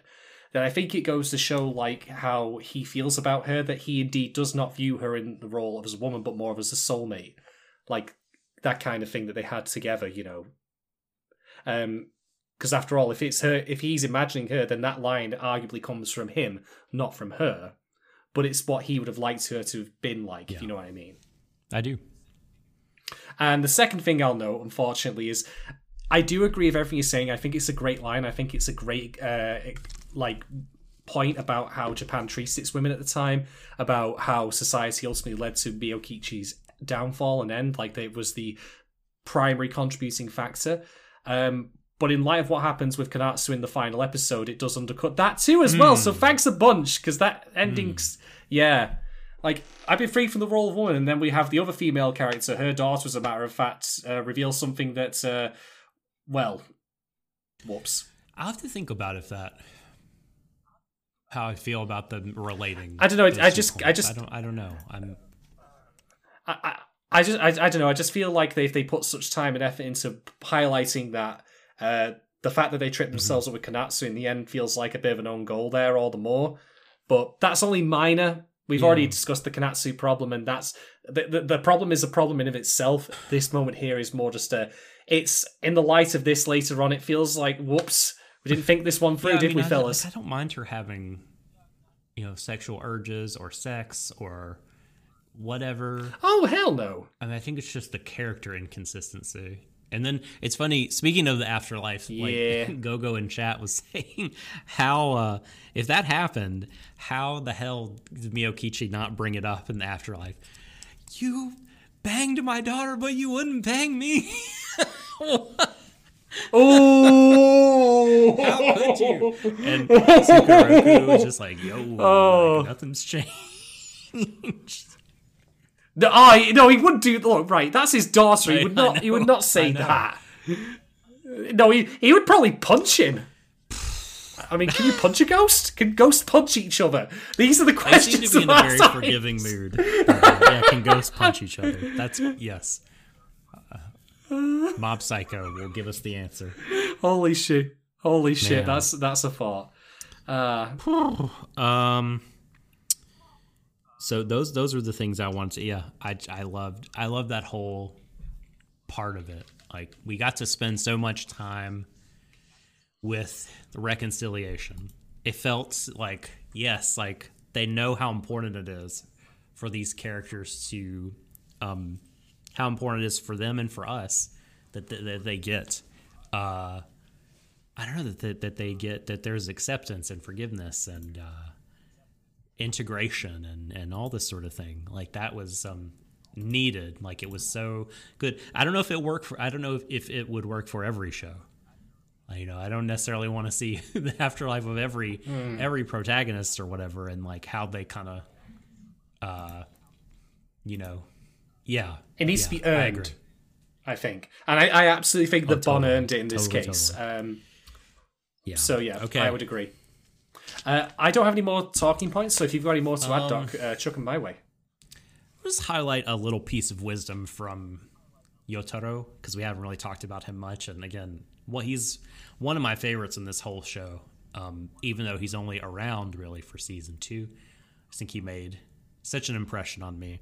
Such a good boy. I mean, and it's funny, like you know, uh, the writer guy Sensei, who uh, is wanting him to like do these new stories when when Yotaro refuses, Sensei says, "You'll never surpass your master this way." And uh, you know, Yotaro says, "That's fine. Like I like the view from behind him just fine." He says that um, a master, Yeah. in his opinion, is not some someone to be surpassed. You're not in competition with them. You walk. You're walking a different path. You're Hmm. just going in the same direction. Um, you're like kindred spirits on a yeah journey. the, the, Sorry, the way ahead. he yeah the, the way he describes it, I Mm-hmm. think is a perfect way of looking at it because there was a lot of discussion earlier in this season about you've gotta find your own Rakugo. So it's very strange that the rice would then you know bring up like hey, you know you gotta compete and all that when Yeah. it's not competition. You know, not every piece of music written is of the same genre. By you know, it's not like people are you know trying to compete on the basis of we're going to do the exact same thing and try and be better at it.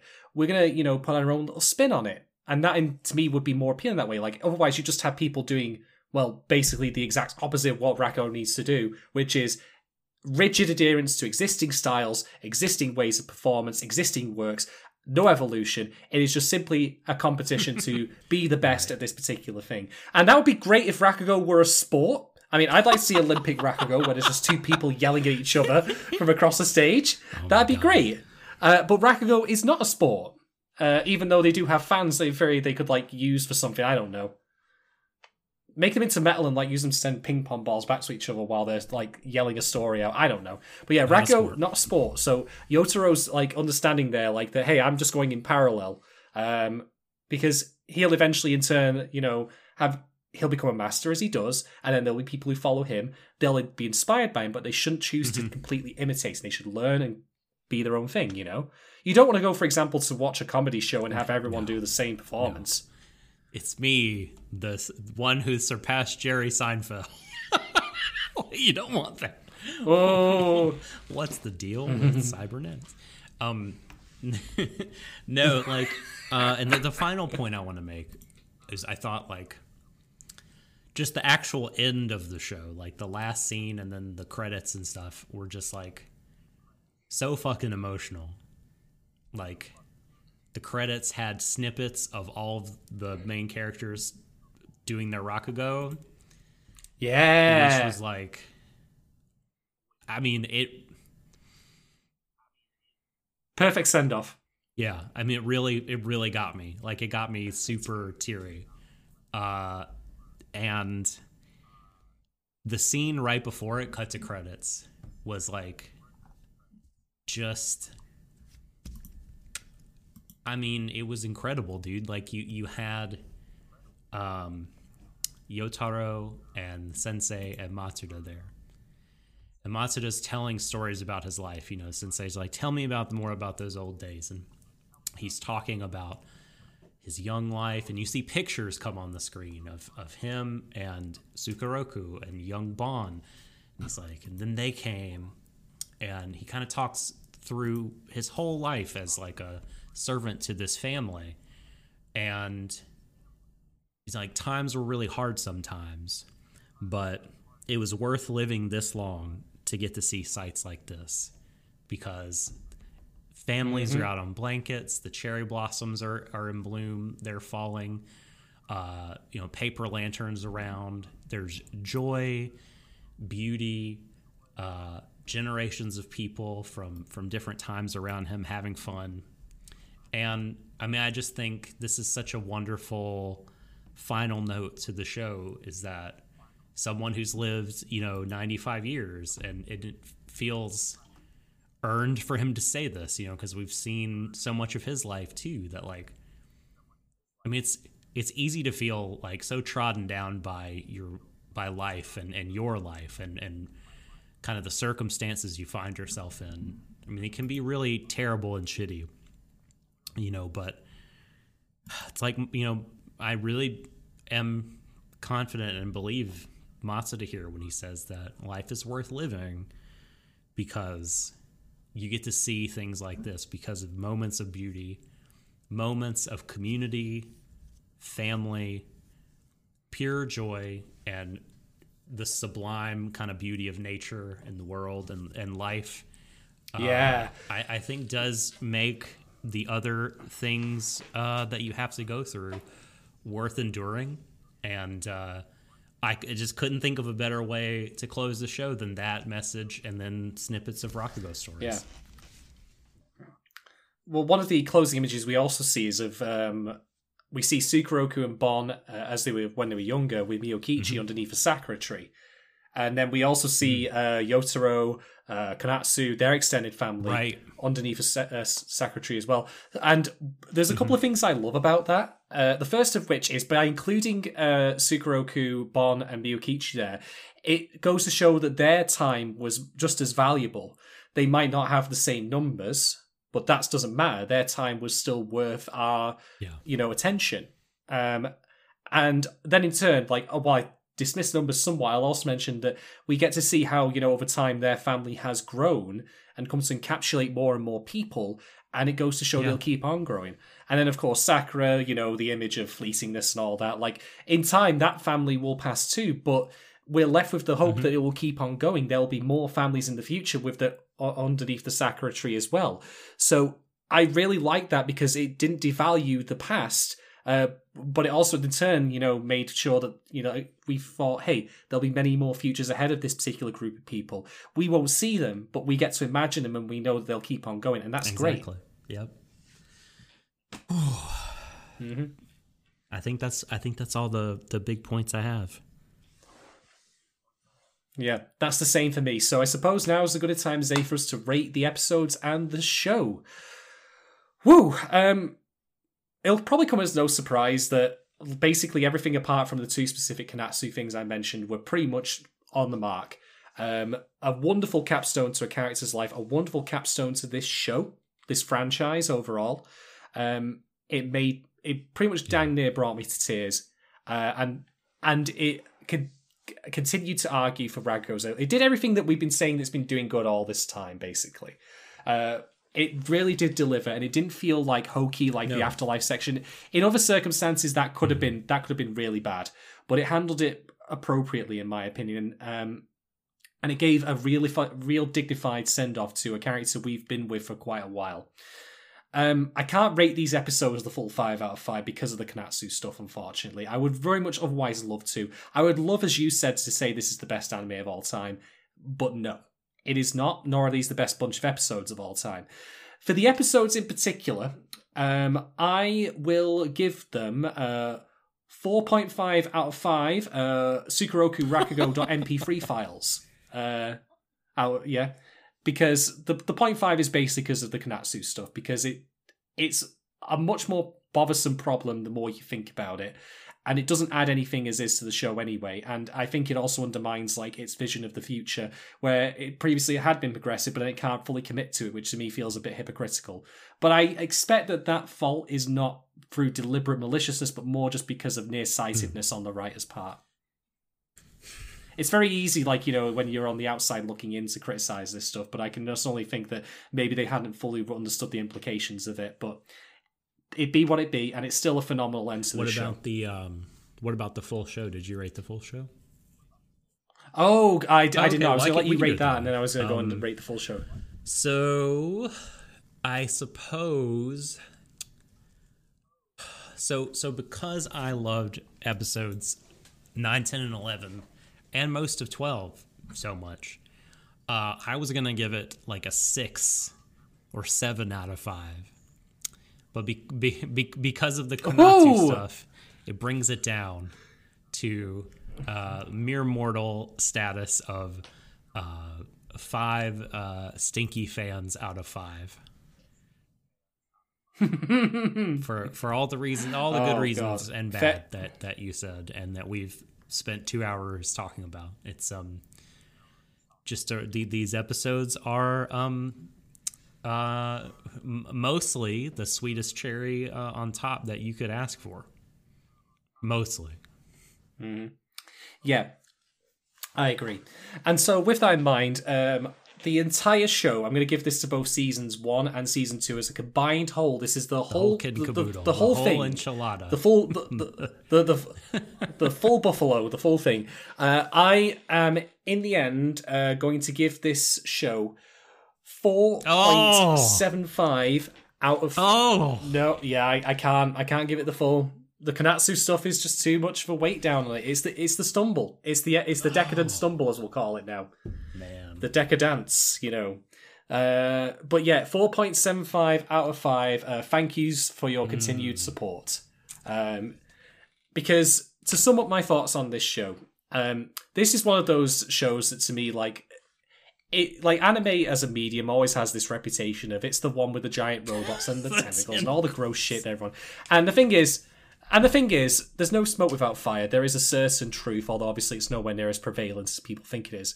But this is a show that I would handily recommend to anyone, whether they be an anime fan or not, because it really does transcend the medium to just simply be a genuinely brilliant story about two people's, well, more, I suppose, one, but like the, the lives of people traveling through generations, uh, being bound by this art form that in of itself is a burden, but also an uplifting presence for them.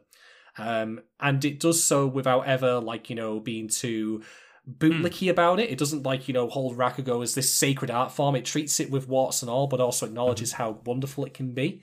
Um, it's genuinely compelling.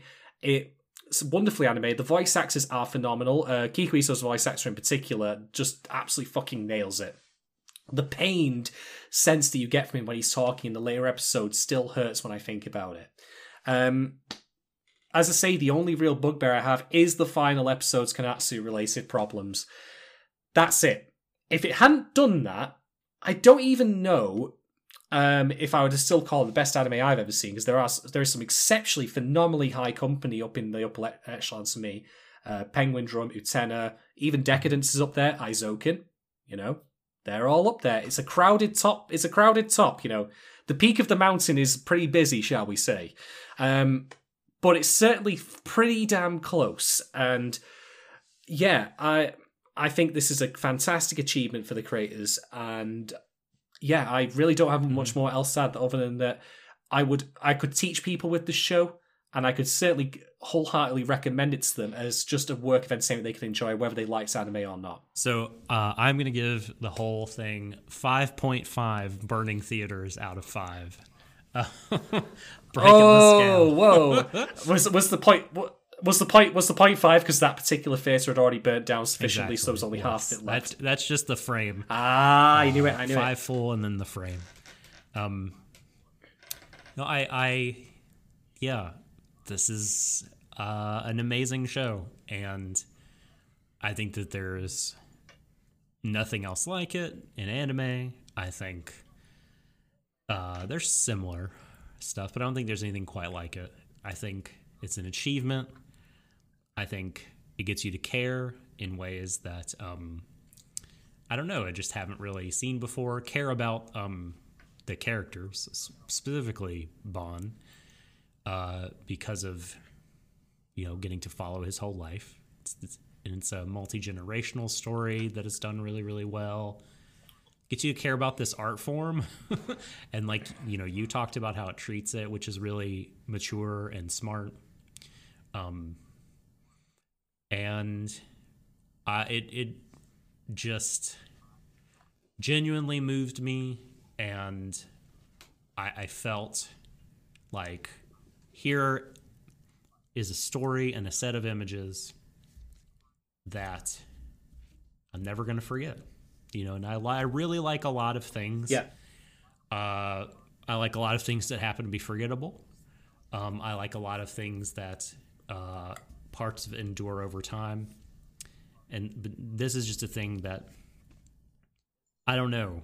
Um, it's not really something. It's it's just this singular thing. Like it's great, and and it and it's just the whole of it is great. And where it stumbles at the end, it's undoubtedly you know. I don't even know if I'd call it a stumble it's like kicks its toe on a rock, um, for sure.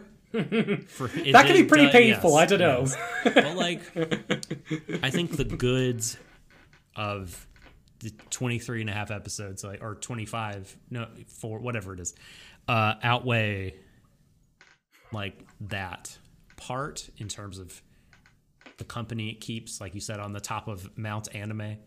Um, I think it's definitely on my uh, anime Mount Rushmore. Um, I think, yeah. Nice, want, nice.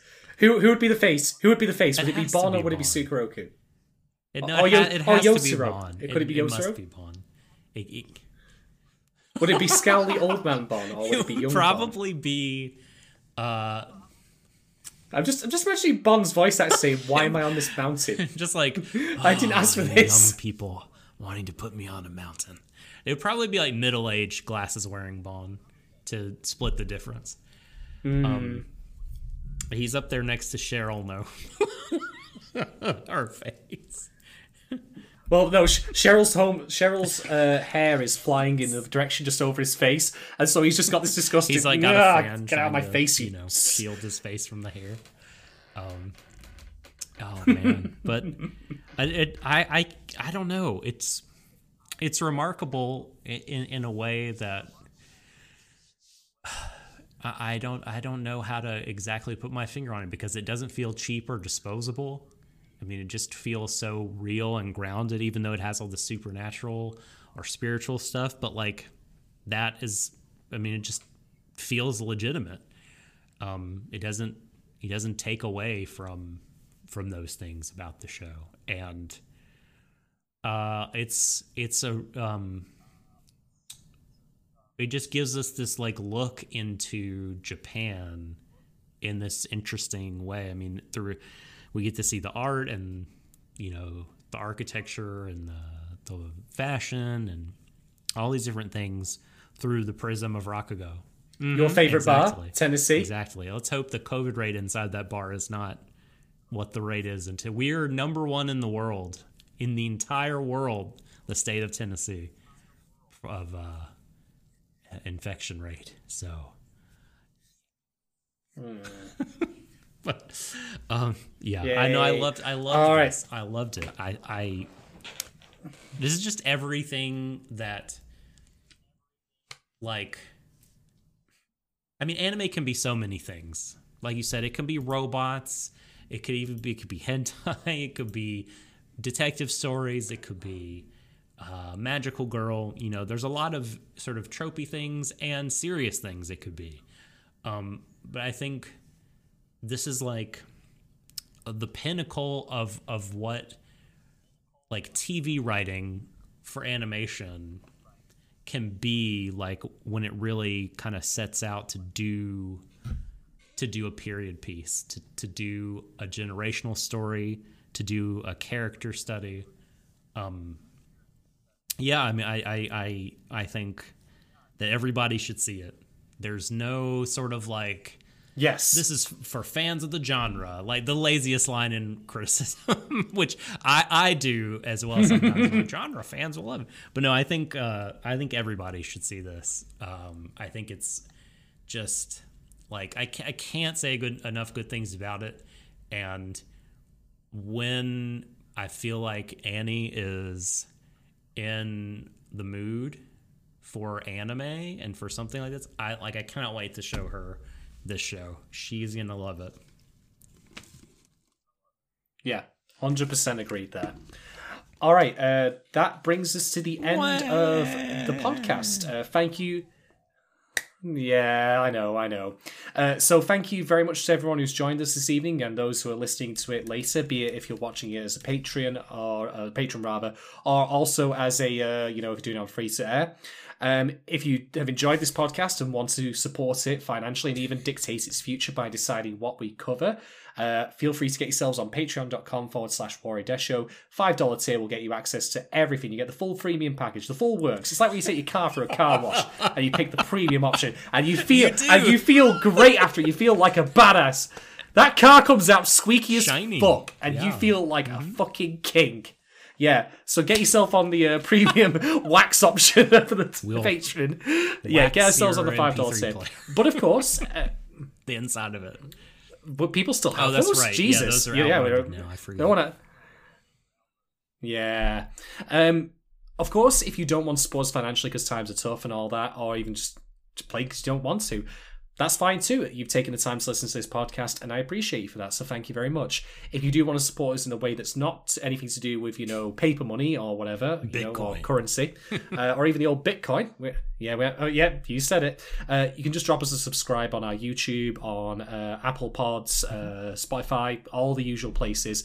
Um, feel free to follow us on Twitter at Warrior Death Show as well. Uh, lastly, I will just give specific thanks to our patrons for supporting us through this. I hope you've all enjoyed this particular series and for allowing us to take the chance of doing a third podcast series in the first place. Because this is only still a relatively new thing. In fact, this is the first show I'd argue we finished in full on it. I mean, we only did the first season thinking that was going to be it, but then we decided to continue to the second, and I'm very glad we did. Uh, what the future will hold for this particular third one, We'll uh, see. Dash the Third, I can't say yet. We'll decide.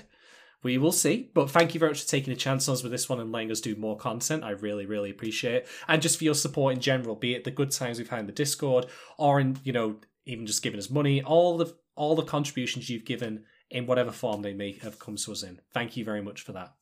Um, before we sign off, Doc, where can people find you on the wildly, wild, old, wild, wild. Well, web? Well, they can know, find me at the. Subtle Doctor, and I know you're at Shadon ten ten, but being as how this is the Mm-hmm. last stream slash pod that we're gonna do before Christmas and before the end of the year. This will probably come out uh, right around Christmas time and free to air. But um, I, I so I, I need to know as we don't have to spend too long on this, but looking back at 2020, Shadon, what has been your favorite anime and your favorite video game that you have consumed in this this dreadful year 2020? Well, uh, it was nearly, nearly, nearly pipped to the post. Uh huh. So close. It was so close to being Uh-huh. pipped by a couple of different things. But I have to give best anime to Eizouken. Um, because it still holds up. It's still a phenomenal piece of work. It is Science Saru's like magnum opus. It's much like Rakugo, it, it actually has the same kind of similar idea where it shines a, a light on the anime creation process, but also like, you know, all the problems of it, but also all the great things it provides us. It gave us some truly memorable characters that still will be around even long after the show, you know, may have faded necessarily from popular consciousness. Um, it's truly a breathtaking work. Uh, there's it barely, if any, ever steps a foot wrong, and it has so much to say. Uh, but it also just gives us lovely, lovely moments in it as well. Uh, we got you know Kanamori, all that stuff. You know, like that's like that's the thing when you know a series is truly special when it can create those moments, to have them feel organic, and you get on board. Nothing feels forced. Um, the only things that came close uh, were, of course, Rakugo, uh, Deca-Dence, and I hate to say it because I feel like if it, if I were in a slightly different move, I would say it was better. But I finally finished Utena this year, including the movie, and it mm. almost was better. Almost. For, I mean, it's it's Ikuhara being Ikuhara again, and it's such a fucking great piece of work, but it just doesn't quite outdo it for me. But that's not to detract from just how generally brilliant it was at all. So yeah, consumed a lot of good anime this year, surprising enough. And I, by the way, I'm doing a 12 days of anime uh, thread on my Twitter at Shane1010, where I'll be documenting some of those that uh, stuck with me even after the facts. Uh, the best video game. This originally was going to go to Doom Eternal. Uh, I was also very heavily considering Final Fantasy VII Remake. Um, but in the end, I'm going to give it to Hades. Whoa. Uh, I did not expect see- that. Wow. Super, Super Giant's little roguelite that can. Uh, for a couple of reasons. One, because it legitimately has consumed so much of my time. I mean, you get like these Steam reviews, like 1600 hours on record, don't like it. Like, bullshit, you fucking like it. You're a liar. You're lying to yourself. And so, therefore, I can look at, you know, the amount of time I've spent playing it and think, I enjoy this a lot. I, I'll pop it on occasionally and just do a quick run of it. Like, I can do it in bite sized, digestible Love pieces. roguelikes for that. Yeah. Uh, the voice act, yeah, the pheno- the music. I mean, it's Supergiant. All of the production values are on display. Voice acting is great. Uh, Darren Korb, who does the music, is the voice of Zagreus, and I want him to narrate my life. Yeah. It's as simple as that. I want to narrate my fucking life because he's just that good at it. Uh, yeah, all of the art is phenomenal. Uh, I don't normally get along well with roguelikes where you die and you start again with nothing, basically, but this one works differently. It did it for me. Uh, I thought it was really, really good. Um, yeah, Doom Eternal would have come a close second because I think it was a legitimately great game. Um, well, flaws in it, but I mean, when you're when you're in the moment where you're going through demons like Hot Knife Through Butter and Mick Gordon's OST, like the full thrash is playing, you really do feel like you're in a different place. Like you're in a zone, and th- there's nothing quite like that feeling, in my opinion, when you just have the right mix of what you're seeing and what you're hearing, and it just takes you to this place where you feel like you're almost like discombobulated from your body. It's so good. Um, but yeah, Hades takes it in the end. Uh, I can also very quickly give you the Oh, things I uh, hated the most if you like that. Well, I can't really give you a video game because I haven't like played any truly dire video games this year. At least none that stick out in my memory. Uh, I might have dropped one or two of them, but Mm-hmm. meh. Uh, but worst anime, it's not brand new animal. It is instead Babylon. Babel. okay, okay. All right. All right. Yeah. Yeah, it has a gamer president in it. Yeah. And it had, like, I'm not going to elaborate on it here because I'm sp- I don't want to end this on a sour note. All I'll say is that it is it had such potential and it was pissed away, much like the sister show, so it created by the same guy, Kado, our favorite whipping post of a failed potential show. Uh, and it also had some truly heinous. It also had some truly heinous shit that offended me personally. So yeah, uh, I, if I ever meet the person who wrote that, I will probably like, I'll I will probably insult him quite deeply, or maybe even just I don't know. I'm not going to try and put too many threats of violence out in the open for fear of like you know being called out on it. But suffice to say, I do not like the man who created that work at all, and I think he's a dickhead. There you So go. There you go. Um, if I had to say, I, I think my 2020 anime of the year, like that came out this year, is also Eizouken, followed by Deca-Dence pretty closely for all the reasons you mentioned. Like, love Eizouken to pieces, and I think it's going to stand the test of time. Um, I game wise, I didn't play a ton of stuff that came out this year. I don't think. I mean, I played Hades and I played FF7R. Um, but I played a lot of older games this year, I believe. Um, at least that stick out in my memory.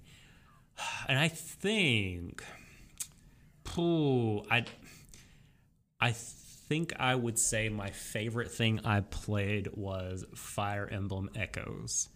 Um, because I think I beat Three Houses last year. I want to say, if that's not true, and I actually did beat it in 2020, and I just don't remember because 2020 is so goddamn long, then I would give it to Three Houses probably. But like, uh, Echoes was like it took took a lot of really great things um, about like older Fire Emblem games. Like, it was a lot more strategic. Uh, it was a lot harder the the maps were varied and the mission objectives were varied as well um, and so it felt more like the game boy advance ones in that regard but it was also you know more of a modern game than those uh, graphically and orally felt um, you know like a step up from awakening not quite three houses but it was fully voice acted uh, unlike any previous fire emblem so you had that going on. Really memorable music, um, and just a great, great fun to play. Um, like kind of a mix of things new and old that I love about the franchise.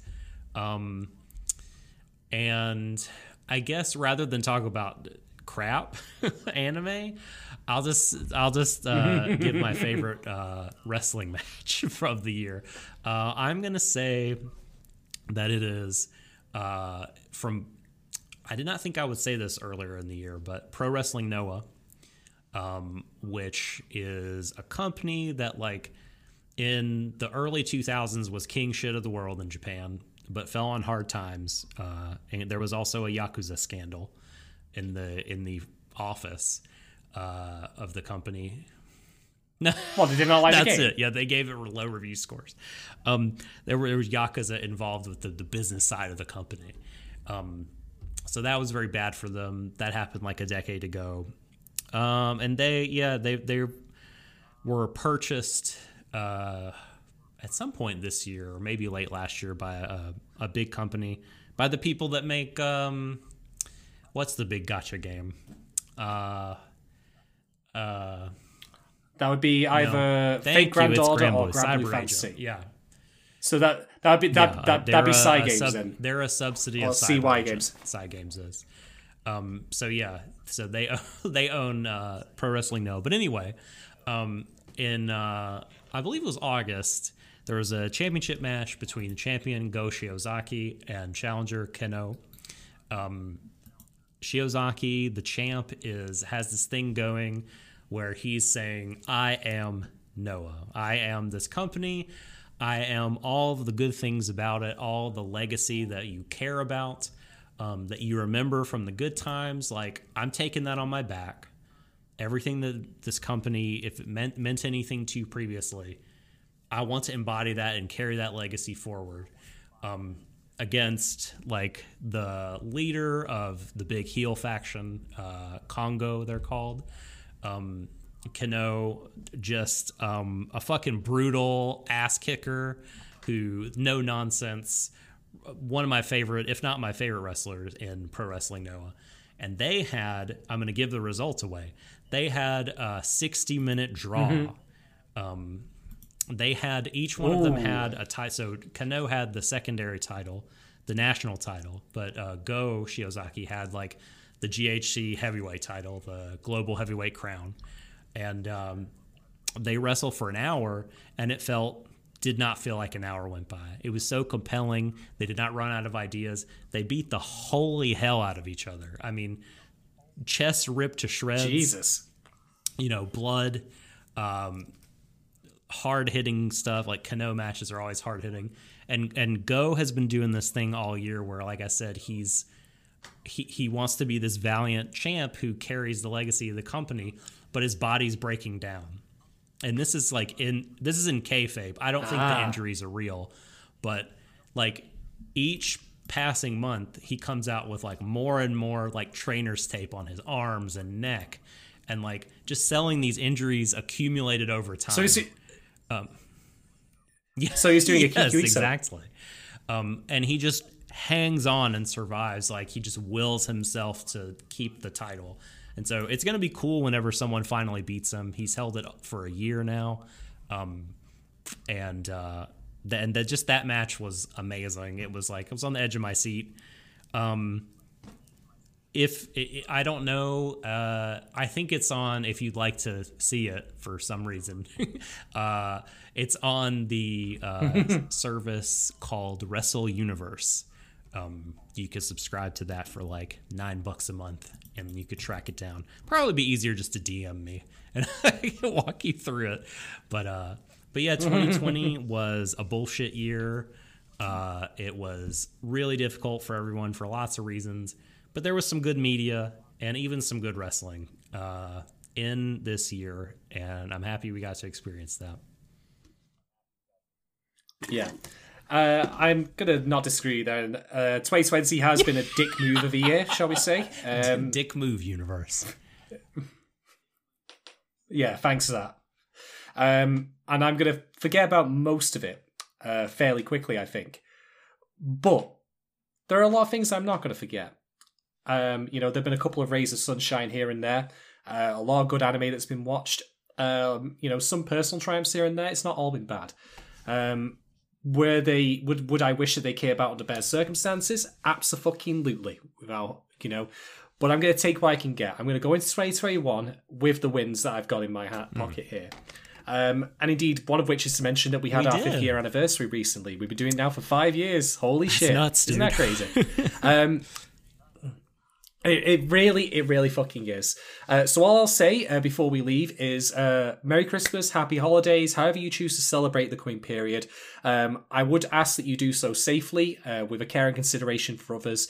Uh, I know, for example, in the UK, that people are being allowed to move over households over Christmas. I am going to do that. I'm not going to pretend I'm not and then condemn people for doing it. But I am going to just say that if you are doing it, have a care to the you know sort of people. Uh, be safe. You know, do everything you can within your power to like you know look after people, not spread the virus, all that stuff. Do what you can. Make the best with what you're given. I know it's difficult. I know it's not easy for everyone. It's certainly not equivalently difficult for everyone either. Some people have very little this time of year, but I only hope that everyone has the best time they can do over the holiday period, given the difficult circumstances, uh, and stay safe and healthy. Uh, we will, of course, be back in the new year to do a brand new lineup of shows for all three of our mainline podcast series. Yep. It's going to be an interesting time. There's some sequels coming out. They're going to definitely be worthy of our attention. Uh, I, was want to also say, very quickly thank. Also, we'll finish up Akudama Drive.